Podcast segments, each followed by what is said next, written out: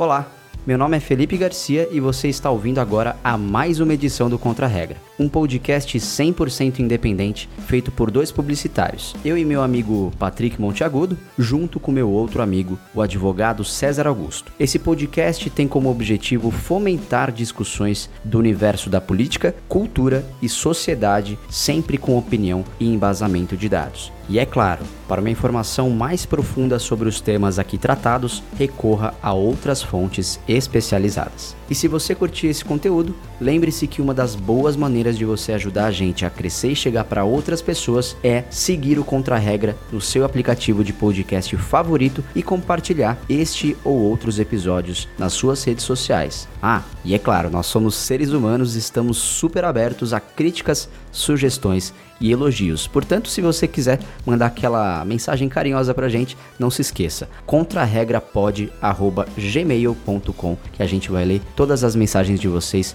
inclusive no ar. Sem mais delongas, fiquem agora com o episódio de hoje.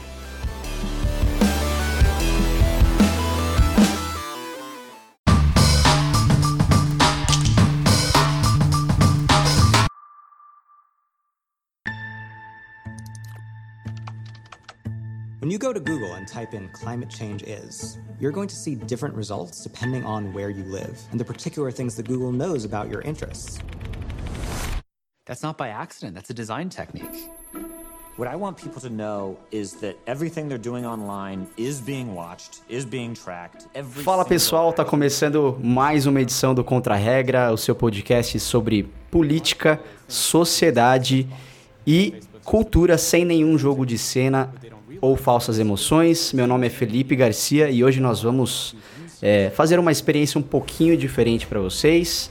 É, a gente resolveu mostrar a casinha do Contra-Regra, né? Mostrar, revelar para vocês como é a nossa conversa ao vivo e sem cortes. Então, se você está nos acompanhando pelo Instagram nesse momento, você vai conseguir acompanhar uma gravação é, quase completa de um episódio do nosso podcast, com todos os erros e problemas técnicos que uma gravação remota pode ter, e com certeza vai ter. É... Inclusive, agora me perdi no roteiro. É, eu disse completa porque vocês já sabem, né? Aqui no Instagram a gente tem o máximo de uma hora de live disponível. O tio Mark permite fake news, mas ele não, não permite que a gente saia falando mal dele. Então, quando chegarmos em, em uma hora, vocês já sabem, a live se encerra automaticamente e vocês vão poder acompanhar o episódio completo depois em qualquer plataforma de podcast quando tiver editadinho. É só procurar por Contra-Regra. E do meu lado esquerdo da chamada de vídeo, o advogado favorito da podosfera brasileira. Quer dizer, no caso tá embaixo aqui, né? Mas beleza. É... E aí, Cezinha, como estamos nessa quinta-feira, meu cara? Tudo bem? Tudo bem, Felipe? Boa noite, Patrick. Boa noite, amigos, é, todos os nossos ouvintes. É, estamos bem, né? O calor deu uma esfriada, choveu um pouquinho, né? Então, estou um pouco mais feliz em relação a isso. É uma semana um pouco movimentada, né? Na política também. A gente tem ministro chamando presidente de poder legislativo de nhonho, né? Mas uma quinta série o Brasil é. Tudo normal por aqui, não é verdade? Tudo normal. Exatamente. E do meu lado direito, no caso esquerdo aqui, da chamada de vídeo, ele que, assim como eu e o César e mais 30 milhões de pessoas, não aguenta mais ver o Corinthians perder. E aí, Patrick, você não queria falar sobre isso?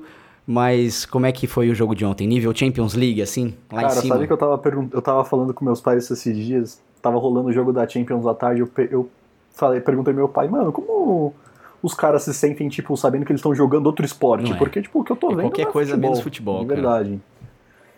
Dá um... Dá um desânimo, dá vontade de, sei lá, tipo, levar choque no mamilo só pra não ter que ver o jogo. Que horror, cara, muito ruim o nível técnico. Mas enfim, pessoal, a gente tá aqui hoje para falar sobre o documentário, um uma espécie de filme documentário, né, da, da Netflix, que é o Dilema das Redes ou The Social Dilemma in English, né? É, ele foi lançado esse ano pela Netflix, em setembro desse ano, e é um documentário obrigatório para os mais leigos, para entenderem melhor como é que as redes sociais estão inseridas nas nossas vidas e quais são as consequências dessa presença. A obra mistura ali os depoimentos de especialistas de diversas áreas, é, ex-funcionários de gigantes de tecnologia como Facebook, Google e Pinterest, é, com uma história, né? Eles mesclam esses depoimentos com uma história que eles criam de uma família fictícia que só se ferra com a manipulação e os vícios gerados pelos algoritmos das plataformas. O filme é bastante didático e é um ótimo conteúdo para entender, ao meu ponto, no meu ponto de vista, tecnicamente como as redes sociais funcionam no sentido de captar nossa atenção e de nos deixar viciados, porque é isso que elas fazem também. A nota nos sistemas aí de filmes, etc, é a seguinte, no Rotten Tomatoes eles estão com 87% da, de votos positivos da crítica e 84% do público em geral votou uh, que é um bom filme. No IMDB, que é uma outra plataforma de cinema, de, de filmes e séries, etc., eles estão com uma nota 7.7. E o Facebook, é claro, repudiou o documentário da Netflix dizendo que ele oferece uma visão distorcida de como as plataformas de mídia social funcionam para criar um bode expiatório conveniente para o que são problemas sociais complexos e difíceis. Para a gente começar o nosso episódio de hoje, eu queria entender, primeiro, é, o que vocês acharam do filme? Pode, a gente pode começar pelo, pelo Sazinha. Vocês acham que ele assusta, mas de uma certa forma faz a gente acordar? É, então, é, na minha visão, eu achei o, o, documentário um pouco apocalíptico, vamos dizer assim. É, se, ele, se a ideia era inserir medo na, na, nos leigos sobre o assunto, uh, talvez eles, eles conseguiram o objetivo, né? Esse, o objetivo foi alcançado. Eu senti que a, a, a medida que eles, os, os, os depoentes falavam, né? Os ex, muitos deles ex-funcionários, que nem você falou, do Twitter, Pinterest, Google, Facebook, né? Você sentia uma mercadoria perante eles, né? Mas para quem já tivesse um pouco mais de noção vendo o que já acontecia no cenário político desde 2016 com a eleição do Trump, passando pela eleição do Bolsonaro em 2018, você já sabe, tipo, ficava meio. É. é admitiram, né? O que a gente sempre suspeitava, né? É, talvez umas pessoas tiveram a sensação de falar, ah, vou desligar, vou me desconectar das todas as contas que eu tenho o que eu acho que é uma. Não dá em nada, tanto faz, porque mesmo se eu não entrando em nenhuma rede social, eles têm seus dados, eles têm acesso, você tem conta bancária, se você faz compras em sites como Amazon, americanos, os caras têm acesso a isso, não tem como, né? Mas é, eu achei o documentário bom, mas o que me incomodou foi esse clima de, de Amargedon, tipo de, de, de, de apocalipse, como se a gente tivesse iminente de uma destruição total do, da civilização que a gente conhece. Então, eu concordo. É, eu acho eu concordo plenamente com o que o Cezinha falou. É, para mim acaba sendo até um pouco mais complicado de fazer uma análise, porque pelo menos, acho que para quem não sabe, essa é a minha realidade do dia a dia, por exemplo. Então, é, eu, eu, trabalho em empresa de tecnologia e basicamente o meu trabalho é literalmente esse: é, é teste, é é, no caso, que é até uma linguagem que eles acabaram falando dentro do documentário, que é o growth hacking, que nada mais é que tipo, uma parte de crescimento rápido que a gente tem que ter em empresas de tecnologia. Então, como se faz isso? É teste, teste, teste para o usuário ter a melhor experiência possível de, de navegação, de experiência, seja lá o que for. Então, muito do olhar que eu tive pro, pro filme é, pô, é o que eu faço no dia a dia. Então, tipo, será que eu estou colaborando com, com, com a margem total da sociedade?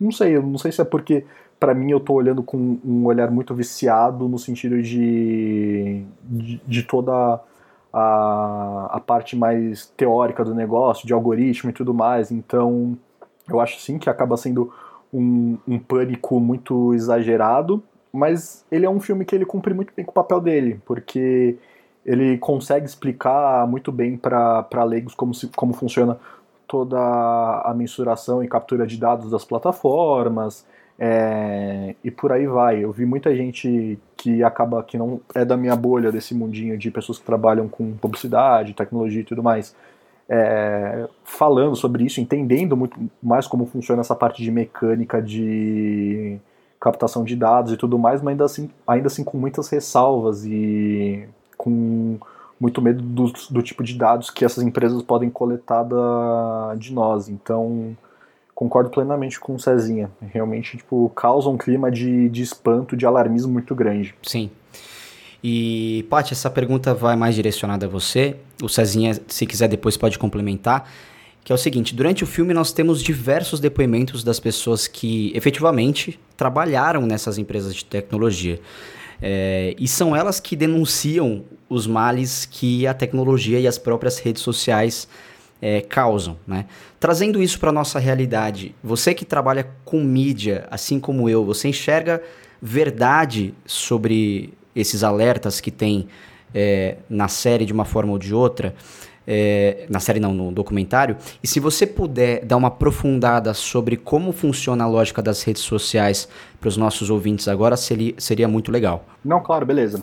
É, bom, primeiro assim, com, com a lógica, é, primeiro a captação de dados, que, como eles explicam que é feito, é tipo, é, de fato é isso mesmo. Então, através muito do seu, do seu comportamento de navegação, e todo o resto, você acaba entrando em blocos de, de perfis. Então, falando da parte que eu acabo tendo um conhecimento maior, assim como o Fê, pelo menos da parte de publicidade.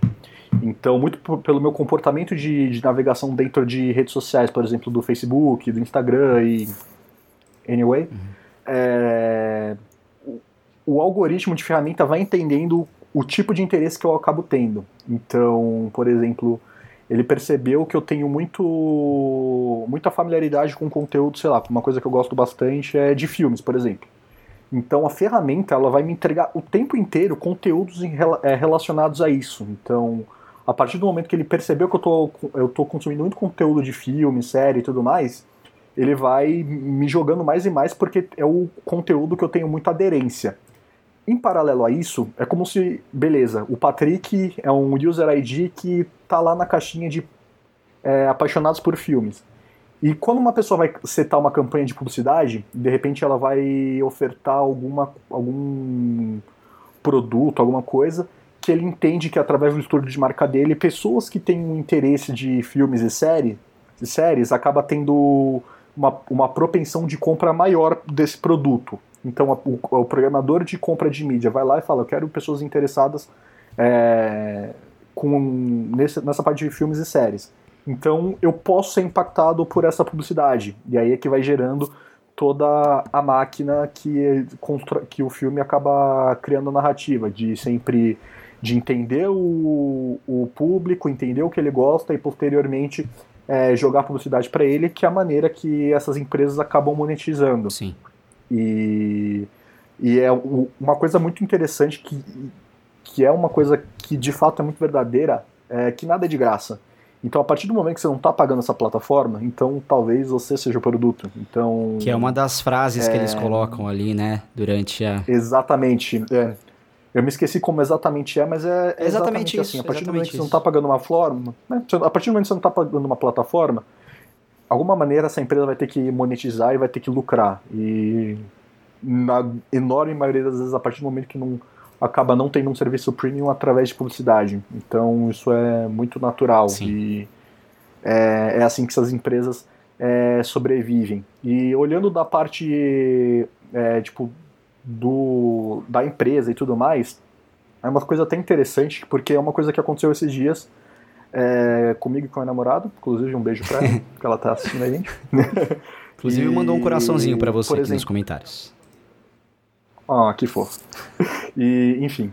É, e basicamente a gente estava mexendo no Instagram e a interface do Instagram dela é diferente da minha. E por que isso acontece? É, acho que, se eu não me engano, ela tinha um ícone a mais da, daquela nova feature da, do Instagram, que eu acho que é o Reels ou IGTV, não sei, não me lembro qual dela, e o meu não tinha.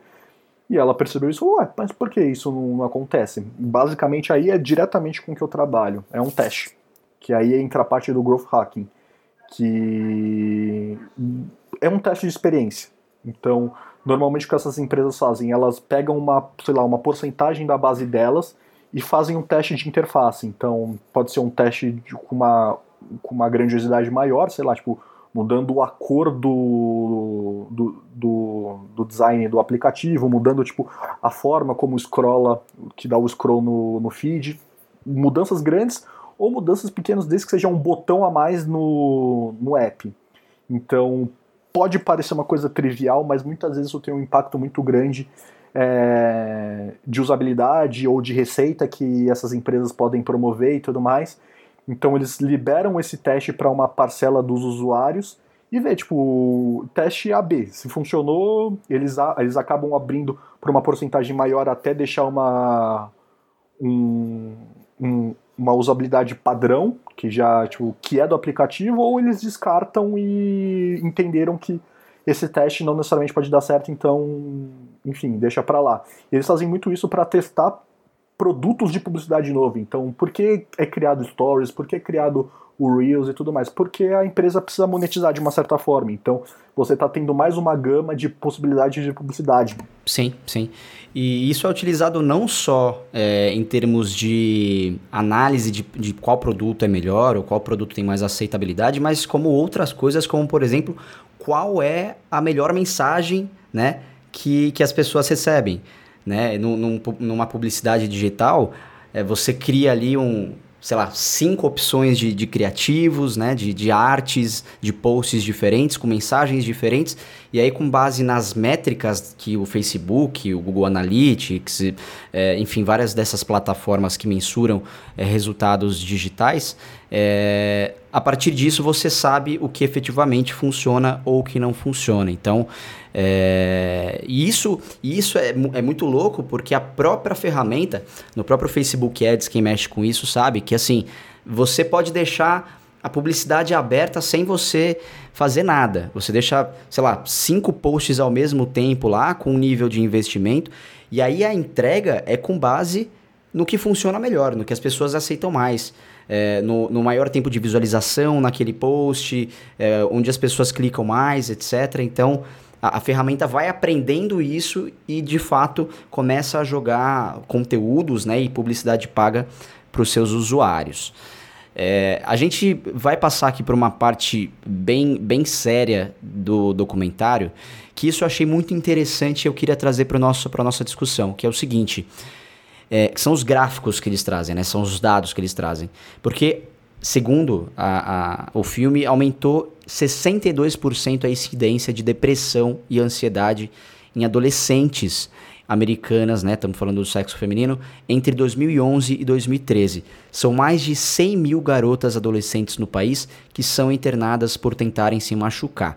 No caso de pré-adolescentes, esse aumento foi de 189% desde 2009. E a curva, quando a gente olha a curva do gráfico, continua a crescer. E eles trazem outros dados, como o aumento do suicídio, né? E isso é muito nítido, né? Eles colocam ali, por exemplo, o início do Facebook ou a popularização do Facebook, e a partir de então essa curva começa a subir. É, um outro dado que eu achei muito interessante no, do, no documentário que é o poder de processamento das máquinas, dos celulares, dos computadores, que aumentou em trilhão de vezes desde 1960. E aí qual que é o argumento deles, né? Eles falam que a gente não otimizou nenhuma outra tecnologia nesse nível. Eles dão o exemplo do carro, por exemplo. Os carros, por exemplo, são, sei lá, no máximo duas vezes mais rápidos, né? E eles também citam que o nosso cérebro, ele não evoluiu de lá para cá, assim como a tecnologia, meio que falando, argumentando assim, ah, a gente não consegue acompanhar o que a, a tecnologia criou.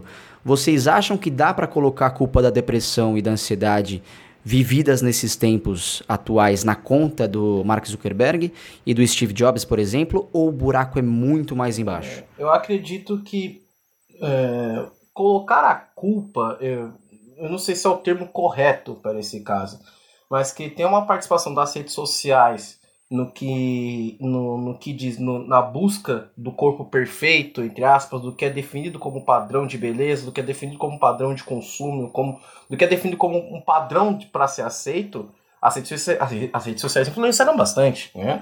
É, basta lembrar hoje em dia que, por exemplo, o processo, o procedimento estético da moda é a harmonização facial. Né? Quantas influencers que a gente não conhece que praticamente eu olho para assim, o rosto é o mesmo, né? Se você colocar seis, sete influências hoje em dia que fazem o procedimento é, de harmonização facial, é idêntico, né? É idêntico. Então, é, é, é, e, todas elas expõem, a maioria delas expõem nas, suas, nas redes sociais o que elas passaram para fazer aquilo, né? A, a, a, ideia de corpo, corpos perfeitos tal. Mas a, por trás disso, há uma indústria por trás daquilo, né? A indústria de cosméticos, a indústria da, da, da, das cirurgias de, estéticas, né? E elas têm condições para pagar, né? Mas muitos do, dos usuários, das usuárias também, não só mulheres sofrem isso, homens também têm essa pressão, né? É, de, de, de, buscar um, sei lá, ah, porque o meu astro eu vi ele usando um tênis foda, eu tenho que ter esse tênis também. É, é, é, e, e, a frustração daquela pessoa acaba em não ser sendo aceita pela sociedade pelo que ela é. Né? Então nós vemos muitos casos de pessoas que começam a tentar ser expor na rede, tentar né, mostrar a foto, tal, vê uma crítica ali e a pessoa ficar mal, porque o que ela, quer, o que ela busca é aceitação. É, hoje em dia, o, o, o, a, grande, a grande preocupação dos jovens é ser aceito nas redes sociais, é o seu popular, é o famoso nas redes, né? E muitos acabam se arriscando tudo, né? E mesmo assim acabam não sendo aceitos e acaba, aquilo acaba frustrando eles.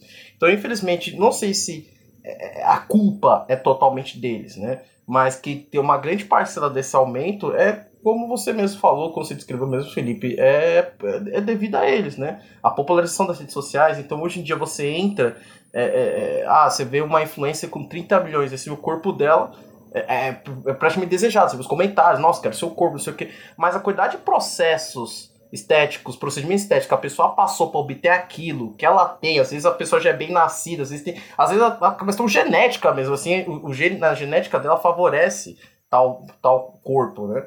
Acaba deixando muitas pessoas infelizes e pessoas que infelizmente não tem como obter aquele corpo ou aquela rosto, ou aquele estilo de vida, se sentem marginalizadas, se sentem tristes, se sentem excluídas e acabam infelizmente desenvolvendo problemas psicológicos, como a depressão, que é algo grave, algo sério, e alguns deles acabam, infelizmente, tirando a própria vida.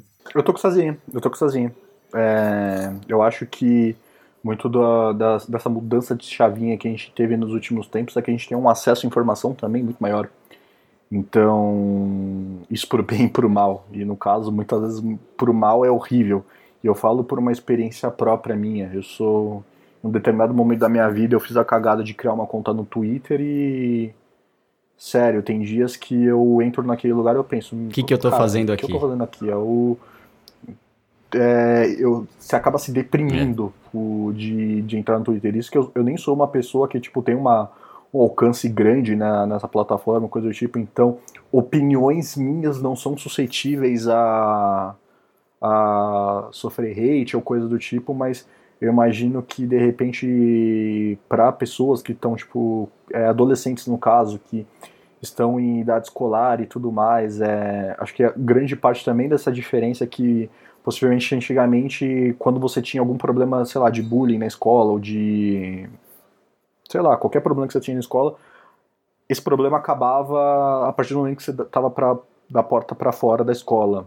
E hoje teoricamente ele se arrasta então você tem muitas redes para que te expõem mais, então você pode sofrer qualquer tipo de pressão, seja virtualmente, seja pessoalmente, e é, eu acho que acaba influ, influenciando muito isso. Então é essa parte de você não ter um descanso necessariamente quando a gente tem plataformas de mídias sociais envolvidas. Sim, sim. E muito também pessoas que se escondem através desses perfis, porque a partir, a partir do momento que você acaba sendo anônimo, você é, pode entender que é um lugar sem lei. E muitas vezes, por mais que a gente pense e fale que não, não, a internet é um lugar sem lei, muitas vezes é. Então, é, de todos os crimes cibernéticos que ocorrem, eu imagino que a proporção de pessoas que efetivamente são pegas e penalizadas por isso é, é, muito, é muito menor do que de fato das que são, tem um tipo de punição, porque a capacidade de descoberta desses perfis acaba sendo um pouco mais complicado. Então, eu acho que esses, são esses dois fatores que acabam influenciando bastante. Muito essa parte de, é, de mídias sociais, onde você acaba se expondo, e acesso informação que você acaba tendo uma, uma noção, uma realidade de mundo muito diferente do, de pessoas que acabam tendo um nível certo de ignorância, e quando eu digo ignorância não é chamar a pessoa de burro, coisa do tipo, mas um nível de ignorância de desconhecer a realidade que o mundo se atravessa. Sim, sim. É, e o que a, o documentário, o filme, ele foca muito também é nessa questão de do como que a plataforma ela é construída para que você não saia dela também, né?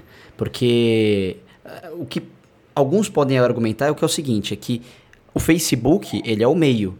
O comportamento que está lá não é culpa dele, né? Fazendo aqui o papel do advogado do, do diabo, mas o comportamento que está acontecendo ali nas redes de ódio, é, de competição estética, é, quem é maior que quem, etc., é um comportamento que, de certa forma, né, é, para alguns argumentariam isso, não é culpa do Facebook. O Facebook é só um meio onde isso acontece, onde as pessoas conseguem se conectar para o bem e para o mal. Mas a gente sabe que a gente chegou num determinado ponto da nossa história onde, no, no meu ponto de vista, sim existe um, é, uma responsabilidade das, das redes sociais, do, de, não, não das redes sociais em si, porque o propósito delas é muito bom, se a gente for parar para pensar. O propósito é excelente.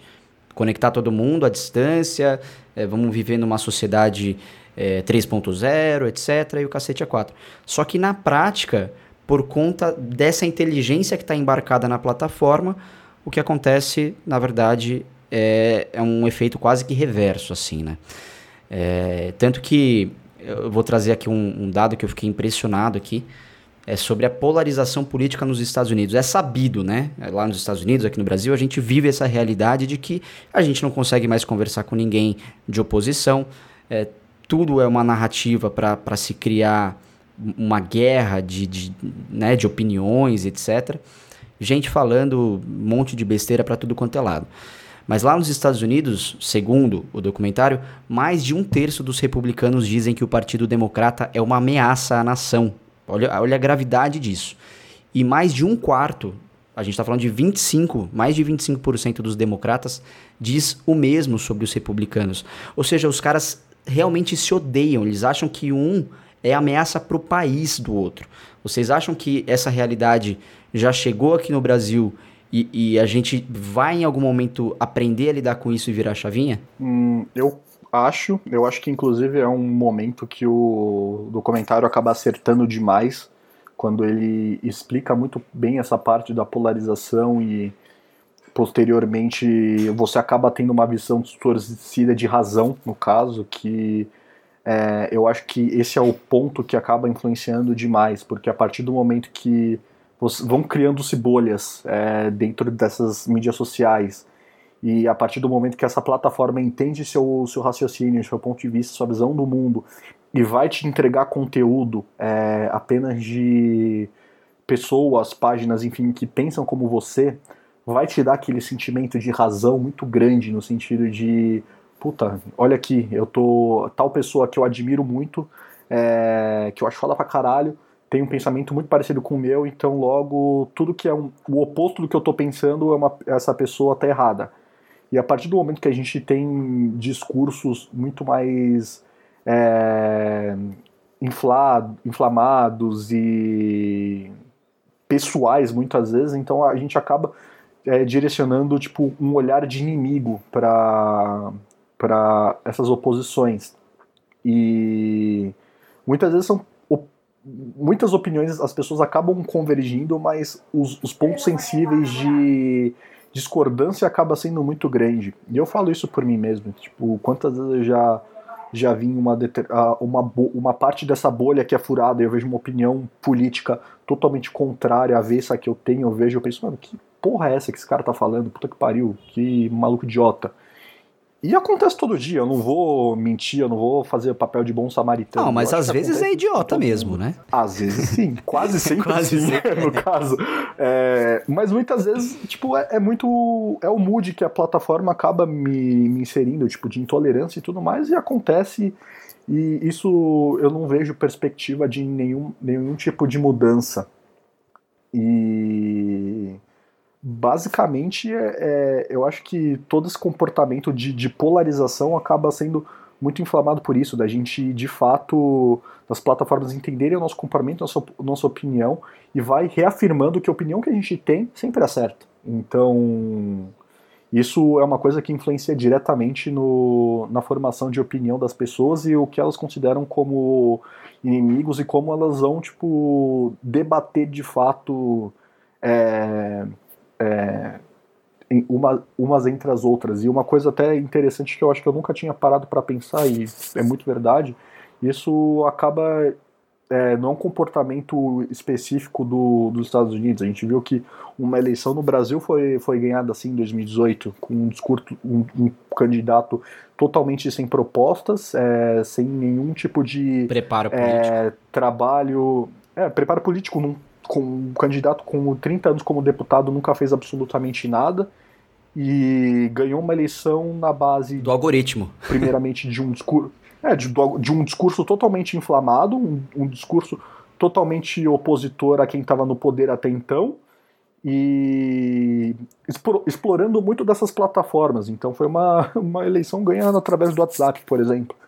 Então isso reforça e também ao, longo, é, ao redor do mundo, onde a gente vê é, uma tendência muito grande da extrema direita, principalmente na Europa, com quando rechaçam muito, muitas políticas de imigração e tudo mais, vem ganhando uma força muito grande, muito através desse discurso inflamado. Então a gente vê na Itália, por exemplo, onde a gente tinha o Salvini, que era um cara de extrema direita, como primeiro-ministro, a gente vê na Alemanha alguns partidos com ideais nazistas ganhando eleições em alguns, alguns lugares. A gente vê na Polônia, por exemplo, Hungria, é, partidos de extrema direita tendo uma, uma relevância muito grande.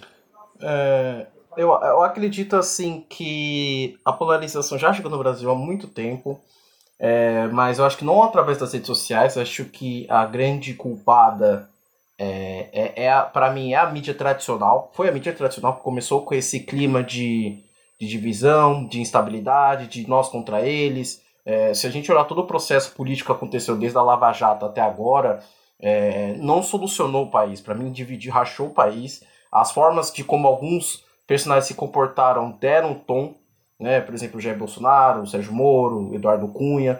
E as redes sociais acabaram entrando no embarque, né? Agora, é, o, o, que a gente, o que eu sempre pensei é o seguinte: quem detinha o poder da informação eram as, era a mídia tradicional, né? Então, os principais jornais, a Globo, o SBT, Record, essas coisas. Quando você passa para as redes sociais, quando começam a ganhar mais força, qualquer um pode se tornar o, o, o dono da notícia, né? O propagador, o propalador de notícias. Então começam a surgir várias pessoas com zero ou nenhum conhecimento ou, ou, ou, ou com, nenhuma, com, com, nenhum compromisso com a verdade, propalando notícias é, fake news a rodo, né? E, e, isso já chegou no Brasil e agora a gente tá vendo o, o que está acontecendo. Nós temos é, é, esse clima de extremismo no Brasil já está há muito tempo. Nós temos o candidato que foi eleito, Jair Bolsonaro, falando num, comício no Acre que quer fuzilar petralhada, né? De que botaria o fim no comunismo, o comunismo que nunca existiu no Brasil, né? Vamos, vamos ser sinceros. Uh, mas é, é, é, é uma sensação de que é algo que está bem reperto na nossa realidade. Eu mesmo, é, recentemente, se a gente olhar o que está acontecendo, o, o discurso anti-vacina, né? É, em que se aproveita, por exemplo, a, o debate em relação à aceitação ou não da vacina da Sinovac, né, da, da China, está fazendo com que o movimento anti-vacina ganhe força no Brasil. Então nós temos discussões de pessoas no STF, é, é, é, de, de, uma discussão no STF de um, de um casal de, de, de cujo que é, cuja um, pedido deles é que eles não querem que o filho seja vacinado, porque eles acreditam, são vegetarianos, acreditam que a, a vacina é, pode fazer mal à criança, que a criança vai ter toda a imunidade necessária através dos é, comendo vegetais. É, e, e, eles se aproveitam desse discurso. Né? É, então, para mim, a, a, a, grande questão, o, grande fato é que já está na nossa sociedade, nossa sociedade já está dividida pra caramba, já chegamos a um ponto de, de termos discussões, de termos é, recentemente, durante a pandemia, que ainda, ainda acontece, nós tivemos manifestações antifascistas que foram combatidas por pessoas que se diziam é, anti-antifascistas, que no fato são fascistas, né? Mas é, são to todas elas são polarizadas, então tem uma um, um, um, debate intenso nas redes sociais é, sobre esses posicionamentos, e eu acredito que o que acontece nos Estados Unidos acontece aqui também, infelizmente né, essa polarização extrema, esse discurso de ódio, esse clima de, de você querer vingança tal, né, nós tivemos recentemente o ataque ao Porta dos Fundos, né, cometido por um, por um fundamentalista cristão que fugiu para a Rússia, acho que agora foi preso, se não me engano. Então, um clima de ódio, um clima de extremismo já chegou ao Brasil há muito tempo. Mas o que eu quero deixar bem claro é que esse clima de ódio não começou nas redes sociais. Começou com a mídia tradicional e a rede social apenas potencializou. Né, pelo fato da capilaridade de qualquer, pelo fato de qualquer um poder ser portador da notícia, de, de, de virar o nome da notícia, né? Infelizmente. E tem aquela é, verdade também de que a notícia falsa ela se espalha com uma velocidade muito maior do que a correção de que aquela notícia é falsa. Uhum. Então, é, a, a, as redes sociais acabam dando um espaço para movimentos, por exemplo, como o movimento antivacina, só que para você contradizer o movimento antivacina, você precisa de muito mais força de comunicação para combater toda essa desinformação e toda essa cagada que já está instaurada, né? É, se, a gente olhar um exemplo fácil, acho que o Guilherme Casarões, que é uma pessoa que eu sigo no Twitter, ele é analista internacional tal, ele definiu bem. Às vezes, por uma mentira que o cara escreve em duas linhas no Twitter, você precisa de uma thread, um conjunto de tweets, de seis, sete tweets, para desmentir o que ele falou. Né? E, e, e até Exatamente. você. E, e, é uma questão simples: você olha o tweet, duas linhas, papai, você já leu, já processou a informação, já compartilhou e foi. Entendeu? E depois disso o cara vai com seis, seis fios, eh, sei lá, às vezes eh, um fio de seis tweets, dez tweets para tentar te explicar o que aconteceu. Às vezes a pessoa não tem paciência para ler aquilo. Às vezes, não, ignore e dane-se. Né? Um último, é um último exemplo fácil que aconteceu que eu vi é, foi o que a, a Folha fez com a campanha quando falou que o Guilherme Boulos tinha um patrimônio oculto. Né? O que dá para entender? A, a, a manchete no, no, Twitter era essa. No Twitter era essa. Ah, o Guilherme Boulos fala de patrimônio oculto. Aí se você ler a matéria, é que de 79 reais. O patrimônio oculto dele. Mas como você passa a impressão, para entender que, tipo, meu Deus, tem 80 mil reais guardado numa conta na Suíça. No dia seguinte, eu tinha visto uma fake news dizendo que ele tinha algo em torno de 579 mil reais numa conta oculta. Entendeu? Olha, olha, olha a rapidez do negócio. No dia seguinte já, já estava se espalhando. Entendeu? Então, é, é, essa grande questão que eu até vou falar um pouco mais depois, mas assim, as fake news não, não são o que são hoje sem o apoio da grande mídia que prefere se apoiar em matérias muitas vezes desonestas, dependendo de quem é o, é o sujeito da notícia, né? Ou matérias mais tendenciosas. Isso acaba prejudicando a nossa democracia. Não, o que eu ia falar basicamente é que a verdade é chata. Uhum. Essa é a verdade. A verdade não é atrativa, não é sexy igual a, igual a mentira. Então é muito mais legal a gente criar uma conspiração, alguma coisa do tipo, do que necessariamente é, é, explicar os, os benefícios da vacina é, é muito chato. É mais legal a gente criar falar que de repente crianças que tomam vacina podem autismo. ter alguma complicação futura, ou sei lá, é, autismo, perfeito. O exemplo do autismo é ridículo, uhum. Mas ele se aplica muito bem.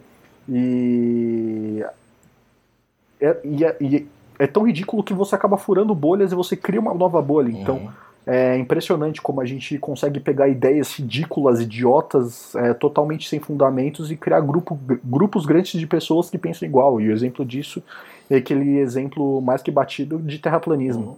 Mas, eu acho, mas eu acho que a grande questão, para mim, é só para não vou alongar mais em relação a isso, é a questão do sensacionalismo que eles trazem em relação a isso. Seja nas manchetes, nas chamadas de vídeo. Quantos vídeos vocês já viram na internet de pessoas que querem defender, por exemplo, a ideia de que o holocausto não existiu, ou a ideia de que o nazismo é de esquerda? Cheguei a falar assim: ah, aquele seu professor de história, ele te enganou, ele não te contou a verdade. Que, sabe, que não um clima, um clima de assim, que a pessoa tá descobrindo que, que o mundo está enganando ela, né? Que o, o Estado escondeu isso de você, que a sociedade escondeu isso de você. E você, na sua casa, uh, um jovem de 14 anos que mora na periferia ou que mora no, no centro, você é o iluminado para saber a verdade. Entendeu? Eles, eles, tão, eles dão aquele clima de, de, de. Nossa, você é um privilegiado de saber a verdade. Você é um diferenciado. Você não é como o resto entendeu? Eles se aplicam muito nisso, né, para divulgar suas ideias. E as, as redes sociais aí que, que são foco aí do episódio, elas acabam participando dessa dinâmica no sentido de, pô, entendi que esse cara aqui, é, isso eu acho que a série faz muito bem de uma maneira didática. Aí eu acho que vocês vão concordar comigo, que é assim, é, esse cara aqui realmente ele gosta do assunto terra plana. Eu percebi que ele consumiu um vídeo no YouTube, é, 90% desse vídeo ele consumiu. E aí o que o algoritmo faz, ele faz é começar a jogar conteúdo, né? matérias, conteúdos diversos para esse cara, para ele consumindo cada vez mais. Então, as redes sociais acabam impulsionando a força da mentira, das fake news ou do absurdo, é, com base nos algoritmos, né? Que vão aprendendo, que é isso que a, a, o documentário traz, né? Que vão aprendendo o comportamento do usuário e né, entendendo o que ele gosta, o que ele não gosta e jogando esses conteúdos para ele. É, eu queria comentar com vocês sobre a tentativa nesse ano é, sobre um boicote que o Facebook é, sofreu em julho desse ano né? Que foi um movimento de anunciantes que rolou no meio do ano, como eu falei. Algumas companhias vinham já cancelando algumas campanhas publicitárias na rede social, mas é, a partir de julho desse ano teve adesão de grandes marcas como Adidas, Coca-Cola, Heineken e a Starbucks. É, eles fizeram com que a iniciativa ganhasse o noticiário internacional. As companhias estavam cobrando na época, né? Cobraram na época providências contra a propagação de conteúdo racista e demais considerados como discurso de ódio e inclusive pedem de volta o dinheiro investido em propaganda no serviço. Por causa do boicote, a empresa do Mark Zuckerberg chegou a desvalorizar 8% em um único dia. E o objetivo dessa ação coordenada foi atingir o principal meio de faturamento do Facebook como forma de pressão para acelerar providências solicitadas pelo grupo de anunciantes. Eles reclamam do alto volume de conteúdo com algum tipo de discurso de ódio e não querem ver as suas marcas associadas a esse material. Me parece que mexer no bolso talvez seja a única forma de fazer o Facebook pensar nessas questões mais éticas, né? O que, vocês acham? Dinheiro é o que move o mundo, né? Basicamente isso. É, se você começar a mexer no bolso deles, talvez eles comecem a tomar providências. Eu acredito que não vai surtir muito efeito, sinceramente. Para mim, é, é, tem empresas que estão nem aí para isso. O que mais interessante é continuar aparecendo na, na, na, rede social, porque o que o cara, o cara quer saber é o alcance da, da página, alcance da marca Facebook. E, e dando esse conteúdo que está do lado. Pode ser conteúdo racista, xenófobo, misógino, uh, antissemita. Não importa. O importa é, sei lá, o cara abrir lá no, no, no na timeline dele, é, aparecer, sei lá, propaganda da marca tal, ele fala assim, nossa, essa marca tá aqui, ah, deixa eu clicar aqui para ver qual que, é a, qual que é a deles, né? É, é uma forma, assim, de pressionar, mas acho que não deve ser só a única, né? Porque é, é, eu acho que o Estado também pode intervir nisso, o, o sei lá, pedindo maior, fazendo uma, criando regulamentações para isso. Mas aí que tá, é, a minha grande questão é, é o seguinte, nessa ideia da Coca-Cola, dessas empresas, quem deveria tomar a providência é o próprio Facebook. Mas se eu entregar para o Facebook o poder de decisão de decidir o que é fake news ou não, o que é conteúdo é, é, ofensivo. De ódio ou não. É, é, é, de ódio ou não. Né, é bem complicado. Porque, por exemplo, recentemente, quando o Donald Trump tava, estava com Covid-19, muitos comentários das pessoas eram desejando a morte do Donald Trump. Né? E o Twitter interviu dizendo assim: qualquer pessoa que pedir a morte do Donald Trump vai ser banido da rede social. Ah, velho, peraí. Mas e todas as pessoas que começaram a fazer conteúdos é, é, racistas contra o George Floyd pela morte dele, que compartilharam memes é, é, memes racistas em relação a ele. Todos aqueles que compartilham memes racistas contra ou memes é, é contra morte de jovens negros, ou contra memes gordofóbicos, ou memes misóginos. E esses caras não vão ser banidos? Porque o Twitter consegue intervir, ele tem o poder de intervir, mas a minha questão é a seguinte: o que ele vai considerar como certo e errado? Por exemplo, para mim, o meme que pode ser considerado racista como eu vi, por exemplo, hoje no, na página da, da Nutella, eles fizeram um, um, um, um doce que os fantasminhas, cara, estavam com cara de capuz de nego da Ku Klux Klan. Eu vi isso. Entendeu? então, assim, pra mim, cara. eu já. Lamentável. lamentável assim, eu, é, é, eu não sei se foi. Os caras não perceberam isso. Eu não sei se foi intencional. Pra não, mim, é... é impossível. No contexto que a gente tá vivendo. Então. Mas assim. Cara, eu também não vou falar. Eles, os, o marketing da Nutella sabia disso. Não, não vou aqui afirmar. É, mas assim, em pleno 2020, é, um monte de, de protesto antirracista acontecendo no, nos Estados Unidos. Todo mundo sabe. Se o marketing da, da, da Nutella não sabe o que é a KKK, porra. nessa altura do campeonato. E, e, não, e eu não sei se você percebeu, Cezinha, é. mas ali na, naquela imagem do bolo, é, existe até uma questão estética que pode ser discutida. Eu vou, eu vou até deixar aqui no, no, link da descrição do, do, do episódio para quem quiser ver essa, esse, esse contexto. Mas assim, na imagem do bolo, tem, ah, né, só, só contextualizando para o nosso ouvinte, em cima uhum. do bolo você tem algumas. É, como se fosse, sei lá, que produto que é aquele? Não é marshmallow, né? O que, que é aquilo? É pingo de chantilly, alguma isso, coisa assim. Isso. Pingo de chantilly no formato da, da vestimenta ali dos do caras da, da Ku Klux Klan, do capuz da branco, toga. Uhum. toga. E você embaixo, não sei se você percebeu, mas o bolo, uhum. é, aparentemente é um bolo é, de chocolate, sei lá e tem tipo uns olhinhos enterrados ali. Uhum. Tem, então tem uma. Como se realmente a, a, a existe, existisse uma supremacia branca, é, branca naquela, naquela imagem uhum. da Nutella, entendeu? Exatamente. Não sei, isso é algo completamente discutível, é, mas porra. É, mas aí que tá. Pra mim, aquilo deveria ter sido banido. Mas pra estar tá no Facebook, é, é, ou, ou a empresa postou, ou o cara olhou e não viu nada demais naquilo. Então, assim, é dar o poder de decisão para a empresa é muito complicado. A gente sabe que tem empresas que secretamente é, é, é, é auxiliaram na, na, no, por regimes autoritários, foram coniventes, cresceram durante regimes autoritários, né? É, e tem empresas que simplesmente assim, ah, o Trump, o Trump fez propaganda na minha empresa, não vou falar nada contra ele. Então, assim, para mim é bem complicado essa questão. Eu vou só dar um recadinho rápido aqui. É, a gente tem 15 minutos para encerrar a live no Instagram, para quem está acompanhando a gente aqui ao vivo.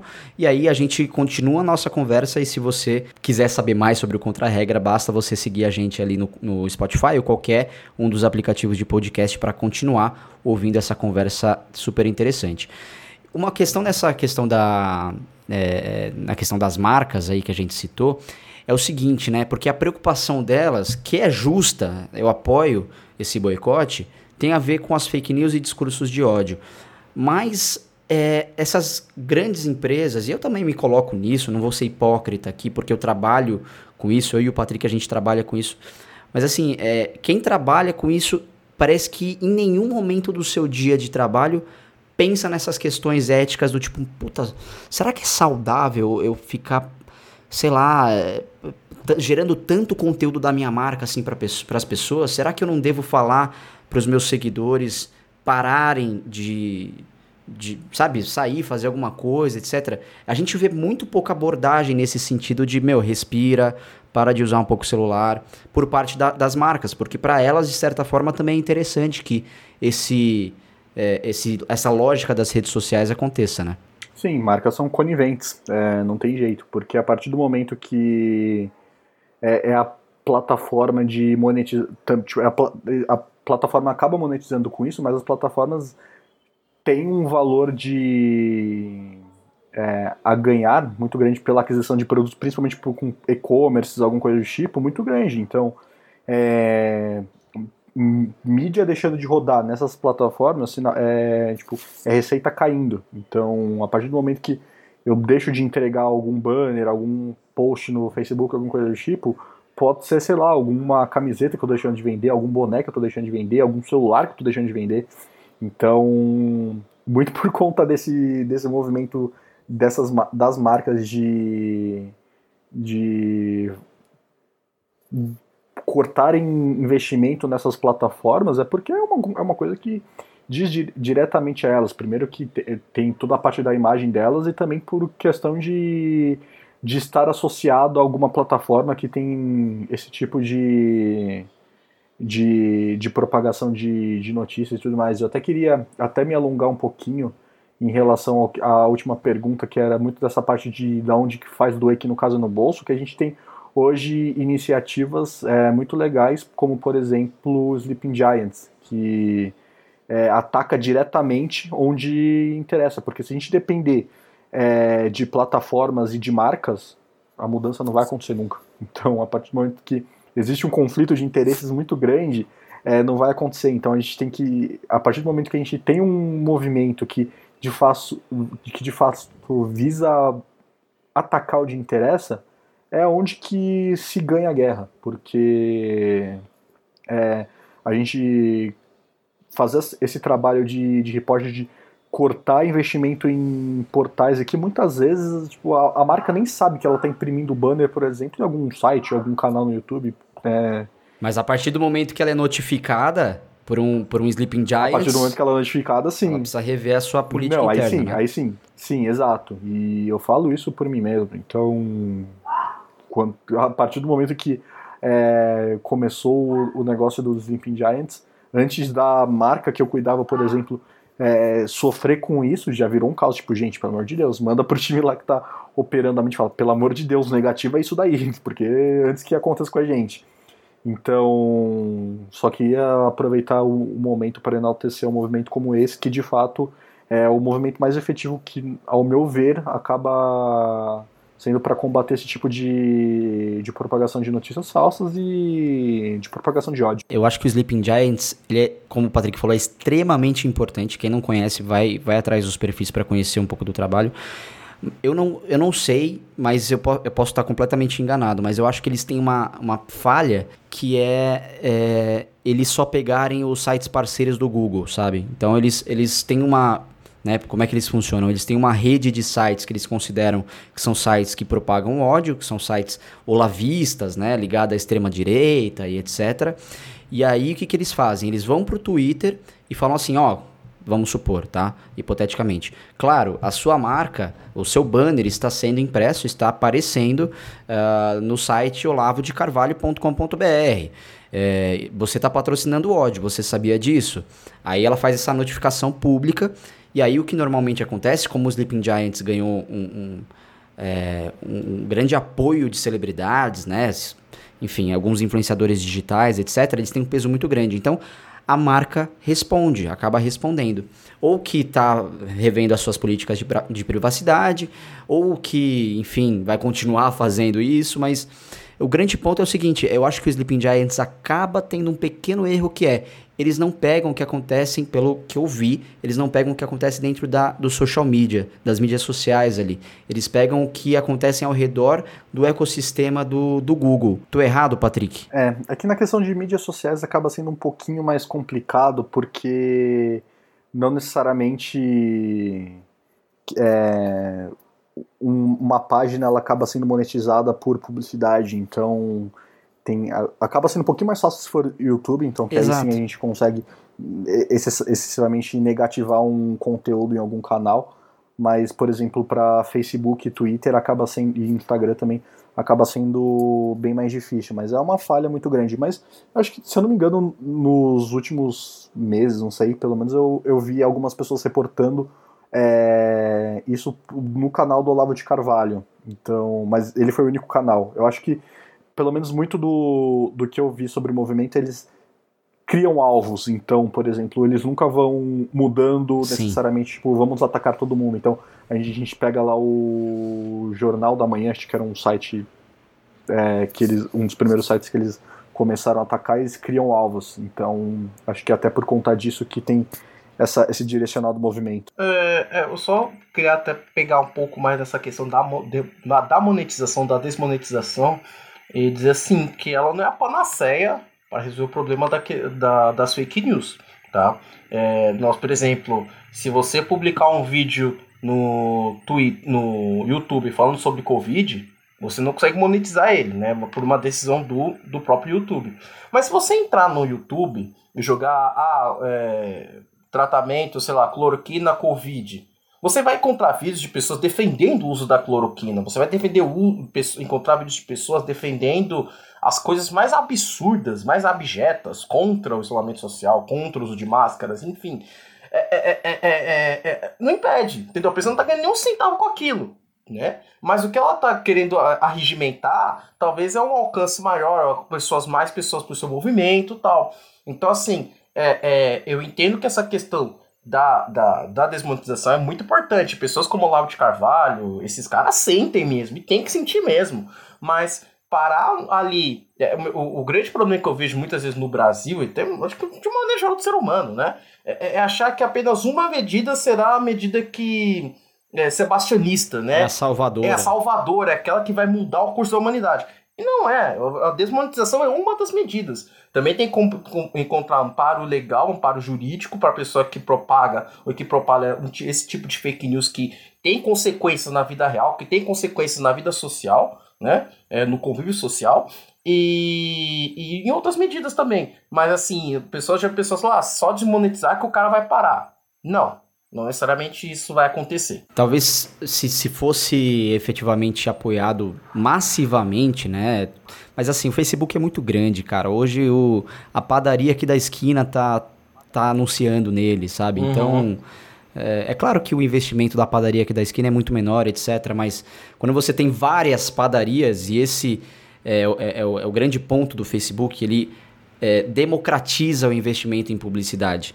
Porque para você fazer a publicidade via TV ou via Folha de São Paulo, etc., é um negócio extremamente caro. É muito caro. Só uma, uma grande empresa, uma gigante empresa consegue botar uma grana. A não ser que seja uma propaganda local ali, mas mesmo assim você precisa ter mais dinheiro. O Facebook, cara, com, sei lá, com um real você investe e alcança algumas pessoas ali. Então, de certa forma, nesse sentido, eles democratizaram a forma como as empresas fazem publicidade. O que, por outro lado, gera todo esse problema que a gente está conversando. Né?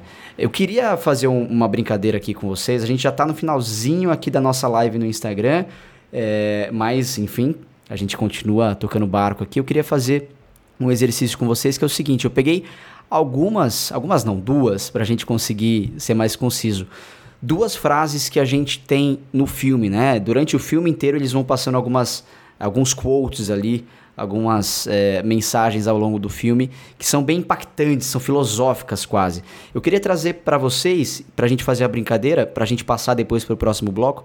E aí é o seguinte, eu vou ler a frase e eu queria saber se vocês concordam e se vocês quiserem discorrer sobre, fiquem à vontade. A primeira frase que eles colocam lá é o seguinte: qualquer tecnologia avançada é indistinguível da mágica. Concordo. Concordo. Por quê? Não, tipo, pra mim é muito pela, pela questão da, da ilusão. Então, é, olhando muito pelo menos dessa parte de, de tecnologia da informação e de desenvolvimento e tudo mais, é, a partir do momento que a gente perde qualquer senso de realidade e coisas do tipo, é, tem uma semelhança muito grande com mágica. Eu concordo com o Patrick e indo por duas questões além disso, né? É a questão de da, quando você vê o mágico atuando, você precisa prestar atenção no que ele está fazendo. Você precisa se concentrar para ver o truque que ele está fazendo. As redes sociais têm esse mesmo efeito. Entendeu? Elas prendem sua atenção, ela quer sua atenção o tempo todo, né? E outra questão da ilusão, nas redes sociais todo mundo é feliz todo mundo viaja, todo mundo tá na praia, todo mundo é bonito, todo mundo tem o um corpo perfeito. E nessa das redes sociais, acho que a pior rede social, e uma das que eu mais gosto, é o Instagram.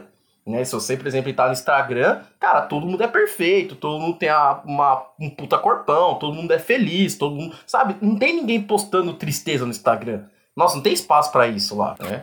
Mas não seria um reflexo do que a gente, do nosso comportamento social? Porque quando a gente vai num, num churrasco, cara, a gente não fica falando das nossas mágoas assim abertamente para todo mundo. É um negócio muito mais particularista. Né? Ah, não. Se você tomar algumas lá, você começa a falar. tem razão, tem razão, tem razão. É, toca o Legião Urbana no final, nossa, o cara já tá chorando. Ah, pô, minha mina me traiu, cara. Pô, minha... Ah, você não vai criticar o Renato Russo aqui no meu programa, né, porra? Ah, mas assim, não é pra tocar no churrasco, né? Pelo amor de Deus, irmão. Não dá. Você tá pra tocar é. pagode, sertanejo. Agora, pô, Legião Urbana não dá, irmão. Aí eu vou concordar com você, Cezinha. Ah, beleza. Com você. Sempre vai ter alguém que vai, vai pegar o violão e tocar Nossa, não, Deus me livre, cara. Toca Pais e Filhos. E vocês viram que descobriram mais músicas do Renato Russo, né? Nossa, 2020 na. Tem uma investigação aí. Vocês viram isso aí?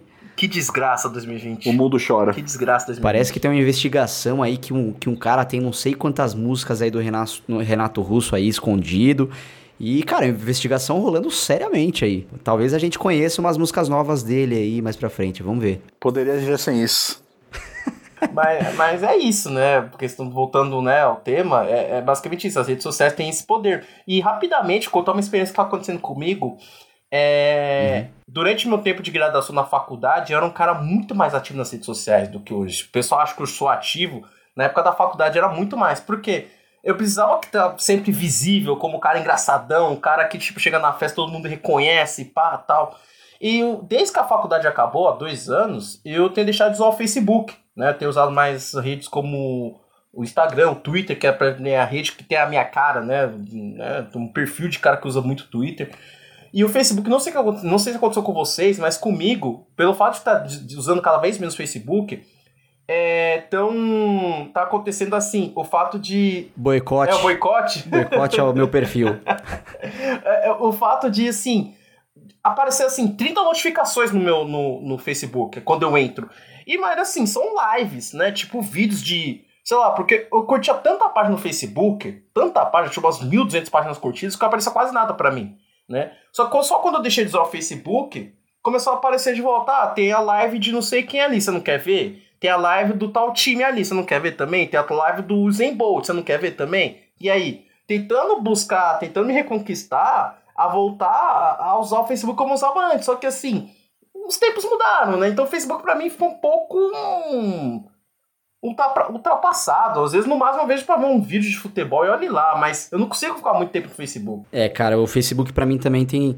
Assim, eu, eu, eu até uso bem de vez em quando ali, mas sempre quando eu posto alguma coisa é impressionante. Eu fiquei um tempão sem usar também, por uma série de motivos.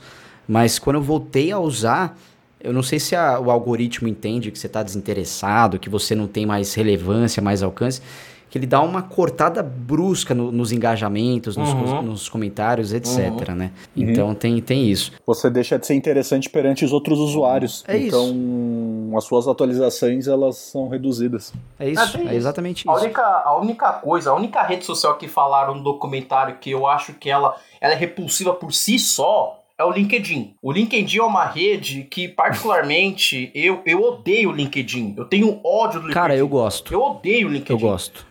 Eu gosto muito. Eu vou te falar o porquê. Polêmica. Polêmica. Ô, Patrick, presta atenção, uma polêmica aí, ó. Eu vou te falar o porquê. É. Cara, o LinkedIn. Polêmica mais azias. É, é a rede. Porque uma das coisas que eles falam na, no filme é sobre o algoritmo. Uhum. Né? Eles fazem até uma comparação do tipo: Meu, imagina se a Wikipédia tivesse o algoritmo do Facebook na, na timeline, né? Uhum. Imagina se você entrasse na Wikipédia e as informações que você encontrasse ali fossem personalizadas. Uhum. Isso ia ser. Cara, ia ser insano. E o LinkedIn, eu sinto, eu sinto que o algoritmo do LinkedIn, ele é assim, infinitamente diferente do algoritmo do Facebook, do algoritmo de outras plataformas.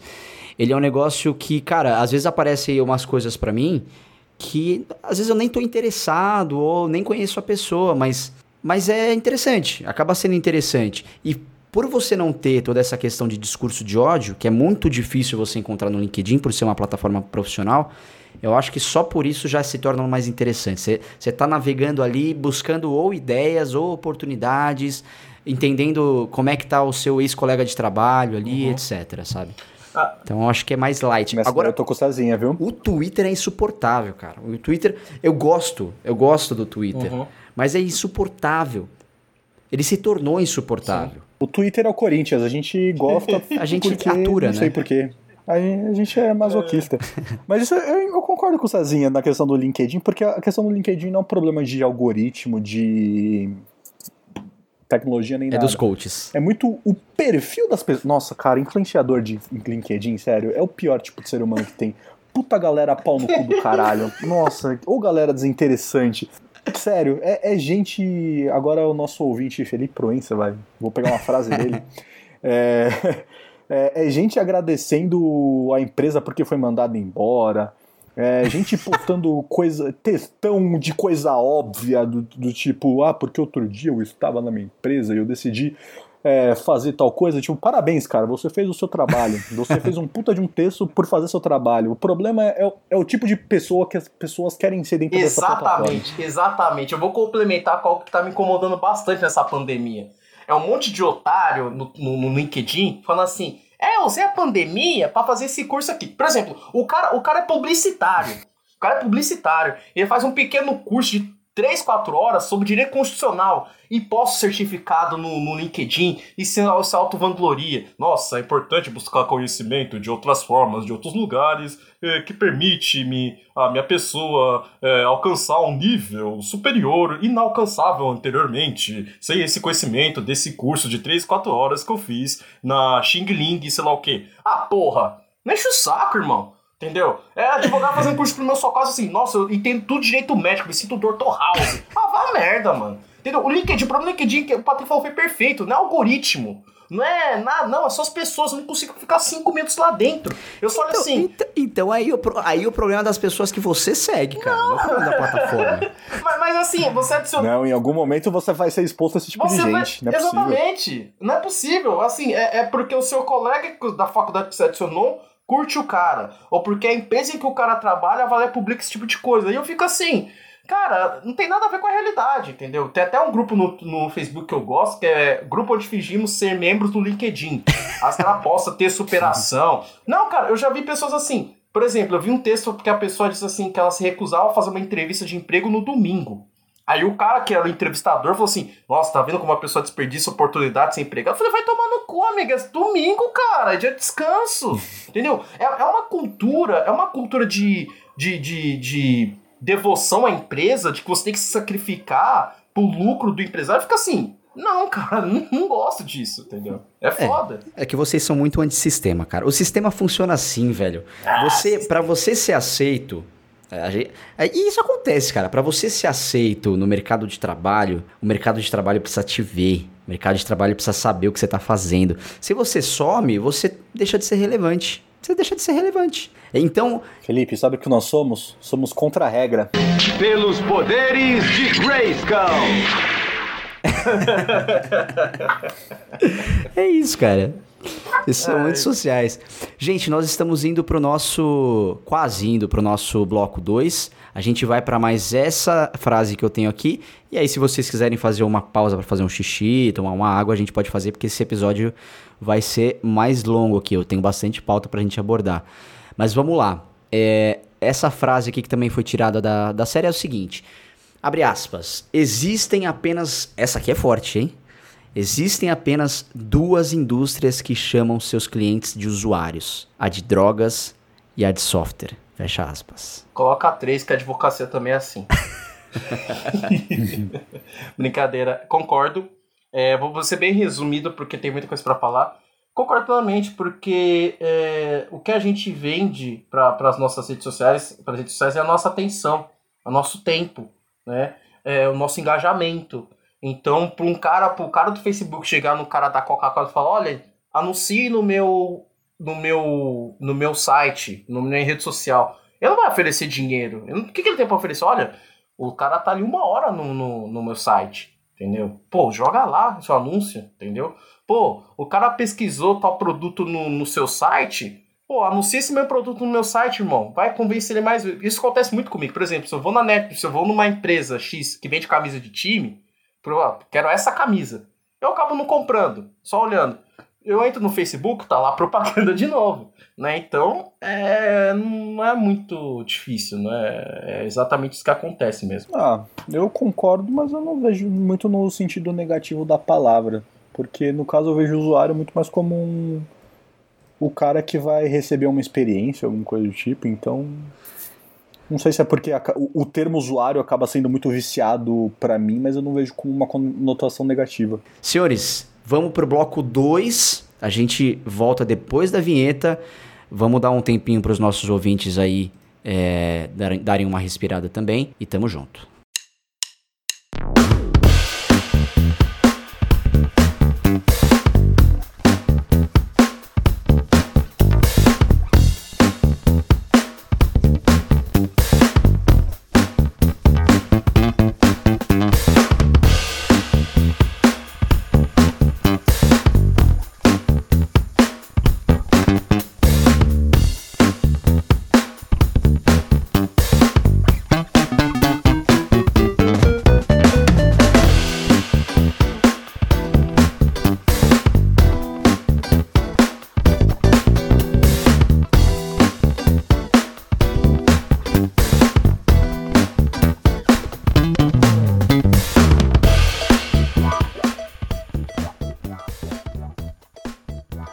Voltamos então com o bloco 2 deste programa maravilhoso de Meu Deus.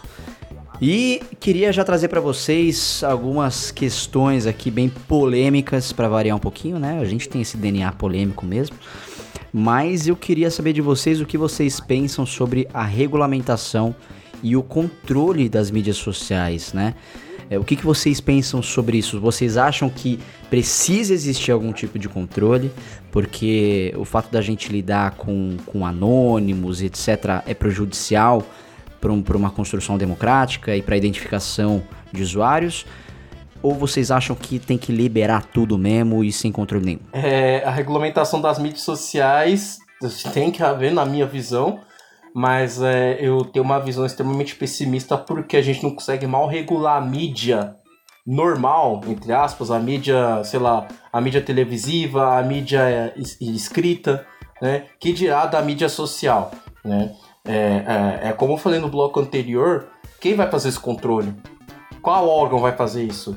Qual, qual, a, qual a competência dos, dos, dos membros desse, por exemplo, se o governo criar um comitê para que vai fiscalizar é, essa questão, como é que eles vão poder, como é que eles vão fiscalizar? Eles terão acesso a, a, a, as empresas facilitarão acesso, porque a gente está falando de um meio pelo qual, do meio pelo qual as empresas ganham dinheiro, certo? Então a gente está mexendo diretamente na, no, no, é como se, por exemplo, é, a empresa da Coca-Cola, o governo vai fiscalizar como eles fabricam refrigerante, vamos dizer assim, entendeu? Quais são os ingredientes que eles usam, coisas assim. Então, na, na, no tocante às redes sociais, a minha grande dúvida é o seguinte: primeiro, quem vai fiscalizar?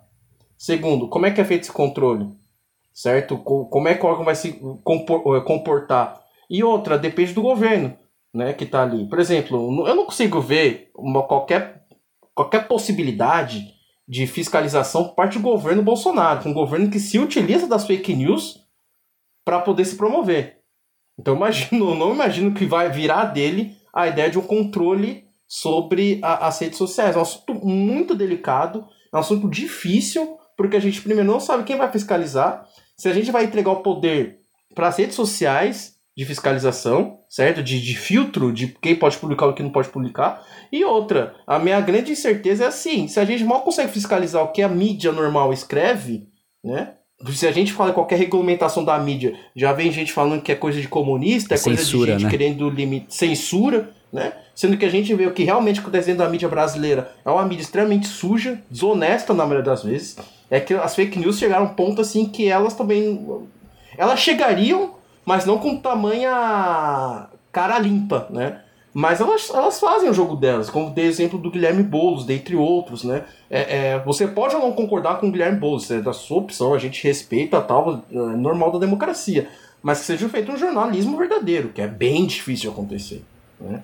Então a minha grande questão é assim, eu sou a favor da regulamentação das mídias sociais, eu sou a favor de uma é, é restrição, mas o meu problema é como vamos fazer isso. É. Essa é a grande questão. Sim. É. Porque se o Estado começa a controlar também é, é, é complexo, né? Exatamente, aí que tá. Pode acontecer o que acontece em outros países, como por exemplo, Turquia, China.